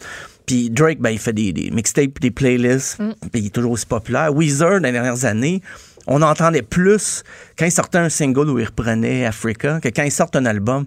Ça, ça marche encore, leurs albums, Ah mais c'est surtout des gros coups d'éclat, des gros coups de pub quand ils sortent une ou deux chansons. Fait que donc, est-ce que J'en écoute plus, moi, des albums, Stéphane. Aussi, le, dernier album que j'ai écouté de bout à bout, là, et je, je l'écoute encore régulièrement, c'est Delta de Mumford Sons, que, que j'aime écouter d'un bout à l'autre. Puis encore là, c'est quoi, je dis d'un bout à l'autre, mais je mets lecture aléatoire quand je mets lire l'album. C'est j'ai ça qui arrive plus- aussi. Tu sais, on, on a, toi, Maud, déjà à ton âge, peut-être moins connu cette époque-là, mais entre autres avec les mixtapes qu'on se faisait, là, il y avait la dernière note d'une chanson et dans ta tête, tu- automatiquement, la comment, note ouais. du début Ouais, de l'autre ouais. d'après arrivait. Maintenant, on n'a plus ça, là. Non, Tu sais, j'ai- j'écoute, il y a encore certaines tunes que j'écoute aujourd'hui que dans ma tête, c'est telle autre chanson qui va partir après. Tu sais, mais aujourd'hui, c'est juste plus ça. C'est plus cette réalité-là. Non, tu sors d'une tonne à l'autre comme ça te tente. Mais aussi, quand on achetait des albums avec la pochette, moi, je lisais les paroles là, quand j'arrivais Ben chez oui. nous. Moi aussi, Je lisais aussi. ça. J'ai appris l'anglais de même, moi. Puis j'ai Oh! regardé les crédits, qui avait fait quoi. Ben aujourd'hui, ben je vais le googler. ça va être ça, pas mal. Même si j'écoute encore des albums, beaucoup dans l'ordre original, mais je vais plus sur les pochettes nécessairement. là. Puis des fois, on m'envoie des albums euh, avec des PDF pour avoir la- le, le détail de la pochette. puis C'est très rare, je te dirais. J'ouvre le Ouais. PDF. Ouais. Je vais chercher me les images Je sur me le web. rappelle de mes, de mes disques, mes premiers disques de Green Day puis de Pink, là, puis je regardais, là, je suivais avec, je suivais avec le livret des tunes. Ben oui. Ah, je j'adorais ça. puis je lisais, puis je regardais ça, puis c'était comme, touchez pas à ma poche. Hey, moi, je me pas souviens. mal? S'il y a je me une souviens- coche dessus puis que le plastique pète, là, il y en a un qui va en manger une. Je me souviens, Stéphane, de lire les paroles de euh, con carne, l'album de, de No Use for a Name, pour comprendre les paroles des chansons, puis de, de- de prendre un dictionnaire, puis de traduire. là. J'ai appris à parler anglais comme ça en lisant les pochettes, puis cool. en, en comprenant le sens des mots. Là. Ça faisait partie du rituel. On l'écoutait, Ben oui. puis euh, même avec les cassettes, je me rappelle, j'ai longtemps écouté des cassettes. C'était petit, c'était très petit, les paroles là-dedans. 12 chansons, faut que tu fasses rentrer les paroles de 12 chansons sur un format comme une cassette que tu dépliais, tu dépliais, tu dépliais, mais c'est toujours écrit, très petit. Moi, je pense que c'est le même, je suis devenu myope. C'est peut-être ça. c'est comme ça. C'est peut-être ça, moi aussi. Hey, je t'ai-tu toujours raconté mon, euh, mon drame de euh, la cassette de Use Your Legend 2? J'ai-tu compté ça? Non. De Guns N' Roses? Non. C'était, euh, écoute, euh, j'avais cette cassette-là, puis je tripais sur Guns N' Roses et euh, Use Your Legend 2, je venais de sortir, puis là, on tripait bien fort. Et euh, mon père travaillait dans le domaine, dans le domaine des, des, des outils. Là. Il travaillait pour un fournisseur d'outils, euh, des cadenas, des chaînes, des pinces, des ci, des ça.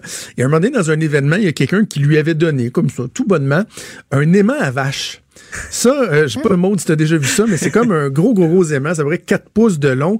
Ils mettent ça sur un bâton parce que les, les, dans les champs, les vaches, en broutant, vont avoir tendance à manger des clous puis du métal puis tout ça, puis c'est pas très, très bon. Non. Et à un moment donné, ben, ils rentrent l'aimant avec une espèce de perche, puis là, tous les clous puis tout ça, Il vont dans- pogner là-dessus. Euh, non, je pense que c'est- plus par la gorge. Je comprends. euh, OK. OK, je pense plus par la, la, la, la bouche, l'autre voix, l'autre voix. Euh, et là, il rentre, il rentre ça et l'aimant super puissant va attirer tout ça. Et mon père m'avait dit, ah, attends, euh, j'ai eu ça, tu sais, puis moi, j'ai fait comme, ah, OK. J'avais mis ça dans un tiroir chez nous. Et l'aimant en question avait été scollé sur la cassette de Use Your Illusion 2 Ah, ok. Non. que j'écoutais là non, à, l'user. Et là, à un moment donné, je mets la cassette dans le tape cassette. Puis là, le son, là, il fait genre, ça sonne comme ça, là, t'entends plus rien, là, le son, il revient, là, t'entends plus rien, là, le son, il revient.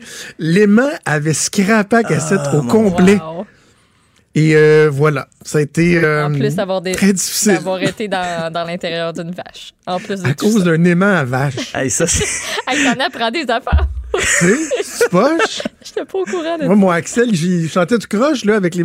À cette heure, Axel chante comme lui, euh, comme si lui avait un aimant à vache dans, dans le ventre, là. Dans mais- le ventre, oui, OK.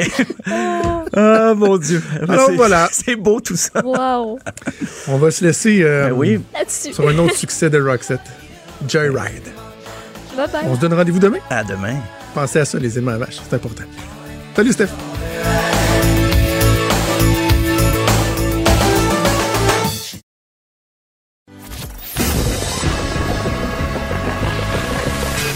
Franchement dit. Appelez ou textez au 187 Cube Radio 1877 827 2346. Mes sources me disent que tu te magasinais un aimant à vache pendant la pause. J'ai regardé, je voulais savoir c'était quoi. Oui, c'est un espèce de bloc rectangulaire. Puis là, j'ai même vu euh, comment ça Moi, c'était cylindrique. comment ça fonctionne. C'était cylindrique quand même. Moi, c'était des, Ouais. euh, des espèces de blocs, là. OK. Ouais. Ah, tu, ouais, tu vois, mais quand tu tapes aimant à vache, il y en a une qui ressemble à ce que ce que ce qui avait scrappé ma cassette de on en apprend vraiment à tous les jours. Je, ne, je ne connaissais pas cette chose. ce ce que je trouve merveilleux, c'est que les gens souvent nous, nous écoutent en balado. Donc là, ils viennent de commencer un segment sans avoir écouté la fin du segment de disque dur et ils se demandent mais pourquoi diantre parle-t-il d'aimant à vache? Ben, si vous voulez le savoir, allez écouter la chronique disque dur euh, de Stéphane Plante et vous aurez la réponse. Mais en attendant, c'est euh, le moment de la semaine où je te cède la place, le micro pour euh, ta chronique. Tu vas nous parler d'un d'un documentaire qui t'a euh, fessé. Ouais, ben. Marqué? Oui, marqué. Moi, je suis comme dans un trip ces temps-ci d'écouter toutes sortes de documentaires sur plein Moi de aussi. sujets. Sur, euh, je trouve que c'est j'adore ce format-là. Puis je me suis comme découvert, euh, pas une passion, c'est un peu trop intense de dire passion, mais euh, j'aime bien ça. J'apprends, j'apprends quelque chose au final. C'est pas comme regarder Gossip Girl. tu sais, C'est deux catégories complètement Ouais, t'en différentes. retires quelque chose. T'en ouais, ouais. Oui, c'est pas juste du bitchage. Donc, j'ai regardé le documentaire Bikram, Yogi Guru Prédateur. C'est disponible sur Netflix depuis la mi-novembre. Au centre de ce documentaire-là, Bikram Choudhury. Je, je savais que j'allais moffer son nom. Ch- Choudhury. Reprends-toi. Choudhury. Choudhury. Chaudry de Palourde. Chaudry de Palourde, exactement. Le fondateur, lui, du mouvement Bikram, il a maintenant 75 ans et le documentaire se penche vraiment sur cet homme controversé-là. Euh, puis, euh, ben, juste avant d'aller plus loin, on va écouter un extrait de la bande-annonce. He saw potential in you that you might not see. But he has a really ugly side. He looked at me and said, Suck that fat stomach in. I don't like to see the jiggle jiggle. Bikram was Ooh. so good at getting inside of our brains. I'm gonna stuck with the last drop of blood you had. How could smart women endure weeks with this guy? I'd seen flashes of megalomania, but I didn't know how diabolical he actually was. Vous comprenez que ça, ça, ça s'enligne pour être quelque chose d'intense. Et c'est euh, Bikram, en fait, c'est qui, c'est quoi? Euh, vous avez sûrement entendu le nom Bikram à cause du. Ben, c'est du yoga. Lui a décidé de mettre son nom sur une série de posts. Lui a grandi en Inde. Il est venu aux États-Unis à partir des années 70, enseigner un, un yoga auquel il a donné son nom, bien qu'il ne l'ait peut-être même pas inventé. C'est ce qu'on va se rendre compte durant euh, le documentaire. Le Bikram, c'est quoi? Ça se pratique dans une salle chauffée à 40 degrés On enchaîne une série de 26 postures, deux exercices de respiration pendant 90 minutes. Vous connaissez ça à cause du Yoga Show, c'est comme ça que ça ouais, s'appelle maintenant. Il y a beaucoup de gens qui ont cha- oui, il y a beaucoup de gens qui ont changé euh, le nom en fait euh, pour Yoga Show. Puis il y a toutes sortes de yoga qui se pratiquent maintenant à une chaleur euh, assez intense. Quand j'ai essayé le yoga pour la première fois, le Yoga Show, ben c'est du Bikram que j'ai fait. Donc, tu sais, vraiment. fait ça, toi? Oui, j'ai fait ça. J'a- J'avais essayé ça sans trop savoir dans quoi je, je m'embarquais. Euh, puis, euh, ben, c'est- c'est c'est un cours qui est très intense, surtout si tu n'as jamais fait ça de ta vie. Tu commences avec ton exercice de respiration. Après ça, tu as 26 pauses qui s'enchaînent, puis tu sues ta vie. Là. T'as chaud, mais t'as chaud. Puis c'est pas des pauses faciles. là. Euh, ce qui est le fun, c'est quand tu vois l'amélioration au fil des cours. Mais euh, moi, j'ai comme euh, j'ai laissé ça de côté. J'ai essayé d'autres sortes, d'autres sortes de yoga, entre autres, qui me, qui me convenaient mieux au final. Mais le Bikram, ça a rencontré un succès fou à travers le monde parce que ça proposait de régler une large palette de problèmes. Stress, insomnie, surpoids aussi, ça a été adopté par de nombreuses célébrités. Il y a un président américain qui a été traité par Bikram, c'est ce que lui dit. Ah oui. Euh, Puis lui, en quelques années, Bikram a réussi à fonder un empire. En 2009, le magazine Forbes estimait ses revenus à 5 millions de dollars par année. D'habitude, des yogis, c'est un peu. euh, comment dirais-je?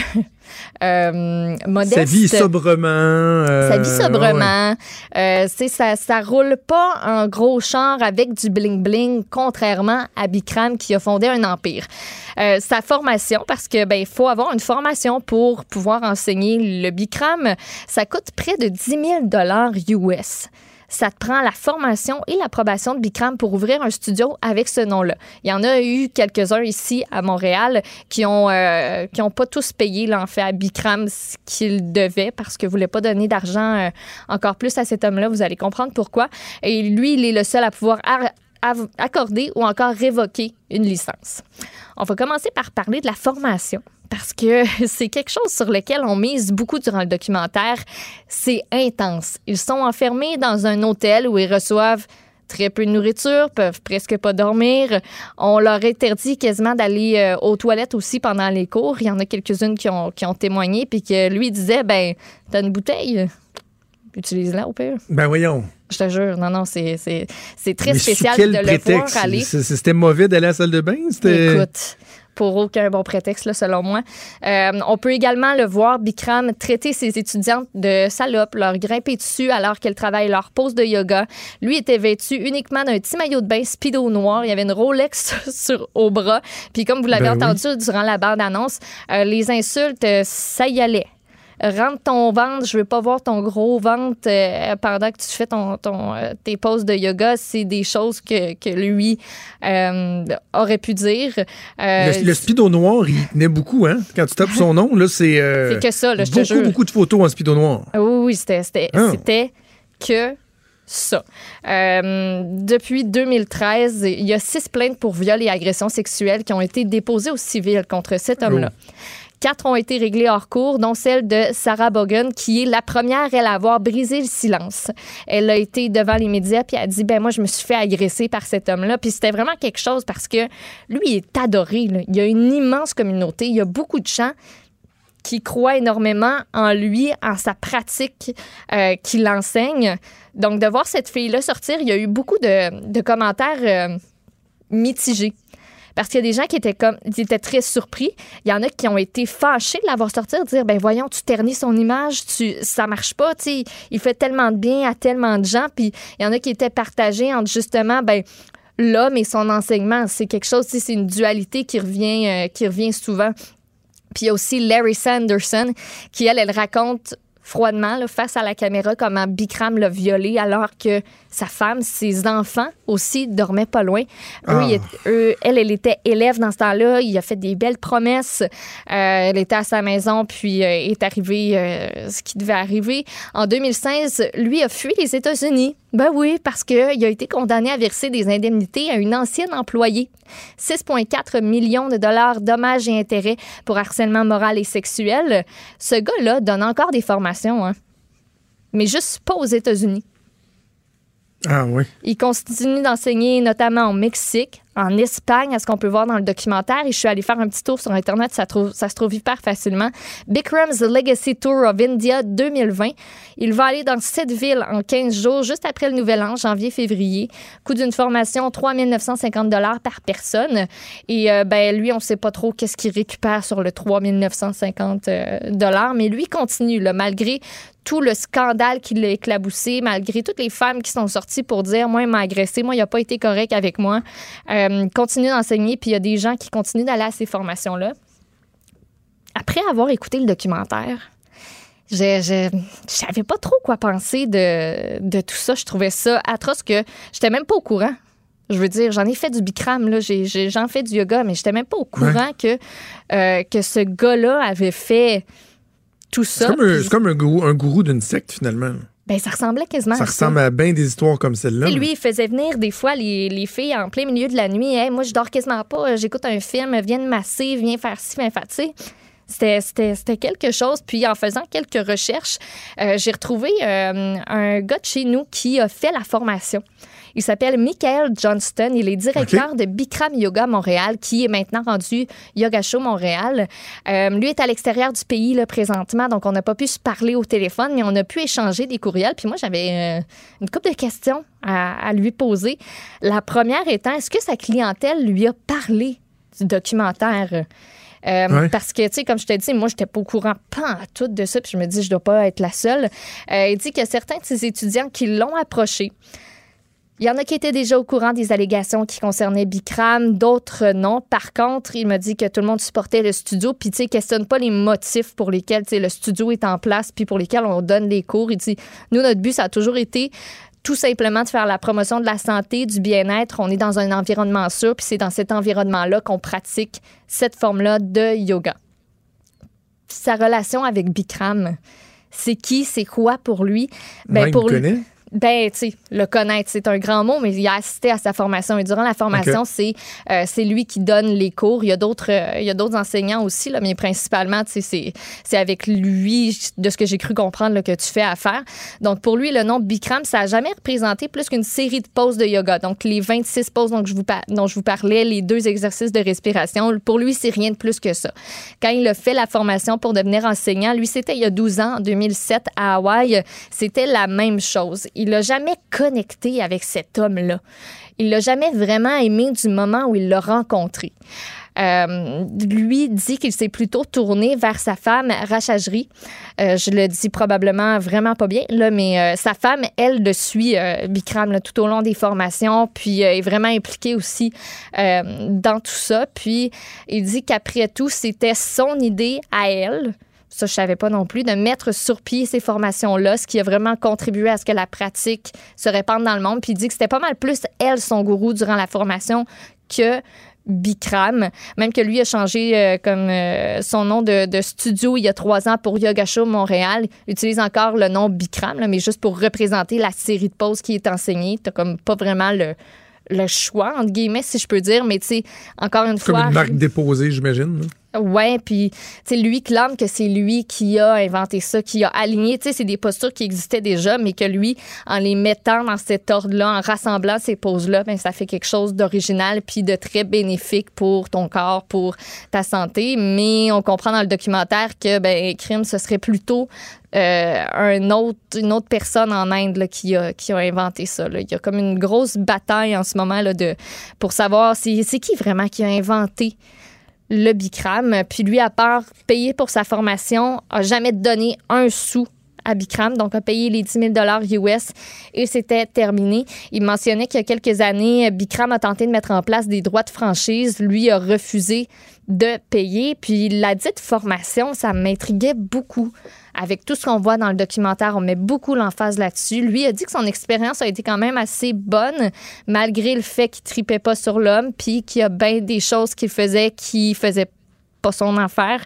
Elle m'a dit par exemple que dès que le début, euh, dès le début, Bikram a insulté une jeune femme qui avait de gros problèmes d'eczéma. Lui a croisé par la suite cette fille-là dans le corridor. Elle pleurait. Elle était prête à quitter. Elle voulait s'en aller.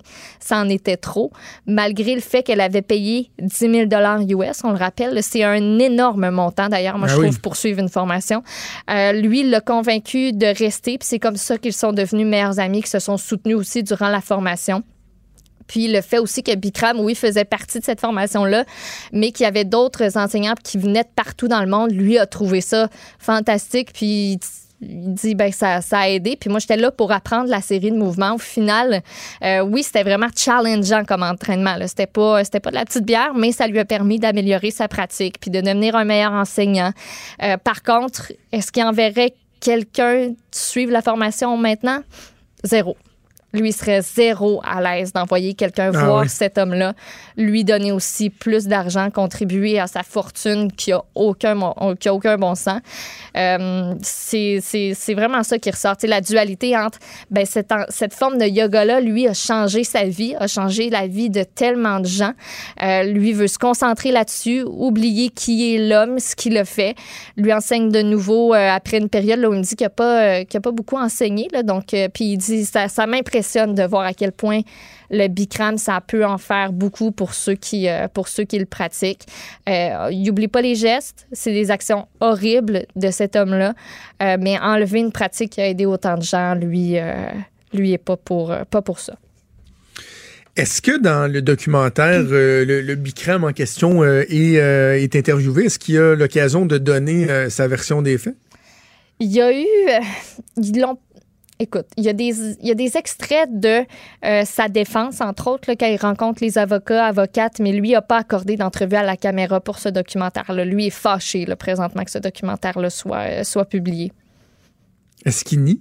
Oui, Il, il nie nie en tout. bloc les, Lui, les, euh, lui a le- toujours le nié. les agressions. Il a toujours nié tout ça. Il- il- durant ses, ses interrogatoires, plaidait le, le cinquième amendement à tellement de reprises que ça en était ridicule. là. C'était quasiment d'avouer qu'il était coupable. Mais lui a toujours nié que tout ça, ça s'était pas passé. Qu'il n'y avait rien à voir là-dedans, puis que c'était des mensonges, puis que ces femmes-là inventaient des Mais il plaide le cinquième. I plead Voilà. the fifth. Ben oui. Ça, c'est euh, lorsque vous avez le droit de ne pas répondre à des questions en cours Mm. sous euh, prétexte que vous pourriez vous incriminer Ça par vos propos. Ben oui, puis ça a été compliqué là, avec les avocats, les avocates de différentes personnes. Euh, lui, là, ça- s'en moquait complètement. Puis en plus, il y avait une avocate femme dont il se moquait. Là, ça en est choquant de voir euh, les, les entretiens qu'il a avec, euh, avec cette femme-là. Il essaie de la pousser à bout. Puis non, c'est c'est c'est quelque chose. OK. Ça dure combien de temps? Ça dure une heure et quart, à peu près. Une heure OK, et- mais c'est un, et c'est pas genre à six épisodes. Là, ça... Non, non, non, c'est ça c'est vraiment bien? un segment, oui, oui, oui. OK, et ça s'intitule Bikram. Ça s'intitule, attends un petit peu, je vais te retrouver tout le nom grand complet, euh, Bikram Yogi Guru Prédateur. Yugi Guru Predator. OK, ouais, ça me donne le goût euh, d'aller écouter ça. Mais en même Mm. temps, sais, je, je- je me dis effectivement que des gens peuvent être capables de faire la part des choses entre ce que ce gars-là a enseigné, une façon de se garder en forme, d'être plus zen, et ses agissements à lui et la façon euh, qu'il avait de les enseigner. Ça peut être deux euh, choses totalement euh, différentes. Absolument. Merci beaucoup. Merci, Maude. Hey, je vous rappelle le, le décès de Jean Pagé. Ça a été annoncé un peu plus tôt aujourd'hui à l'âge de 73 ans. Il était atteint du cancer de la prostate depuis de nombreuses années. Il a été un ambassadeur pour cette cause-là assez exceptionnel, notamment par le biais de euh, Procure. Il y aura euh, d'autres interventions dans l'émission. Nous, on a eu l'occasion de parler à Yvon Penneau, qui l'a côtoyé pendant de nombreuses années, que ce soit la soirée du hockey ou pendant euh, le dans le cadre des différents Jeux olympiques auxquels les deux avaient assisté. Et euh, Mario Dumont euh, aura l'occasion aussi de, de parler avec JC, hein, comme il le fait Ouais, à chaque, jour. Puis hein, d'entendre euh, Jean-Charles Lajoie qui euh, déjà s'était prononcé au lendemain de la, de la diffusion de, de cette entrevue de fond que Jean Tremblay avait faite avec, euh, avec Jean Pagé quelques mois avant son décès. C'était au mois de juin dernier. Merci à toi, Maude. Un gros merci à. Mathieu Boulay euh, à la recherche et à Joanie Henry à la mise en onde. Il y a Sophie Durocher qui s'installe dans quelques instants. Nous, on vous donne rendez-vous demain à 10h. Ciao. Cette émission est maintenant disponible en podcast. Rendez-vous dans la section balado de l'application ou du site cube.radio pour une écoute sur mesure en tout temps. Cube Radio, autrement dit. Et maintenant, autrement écouté.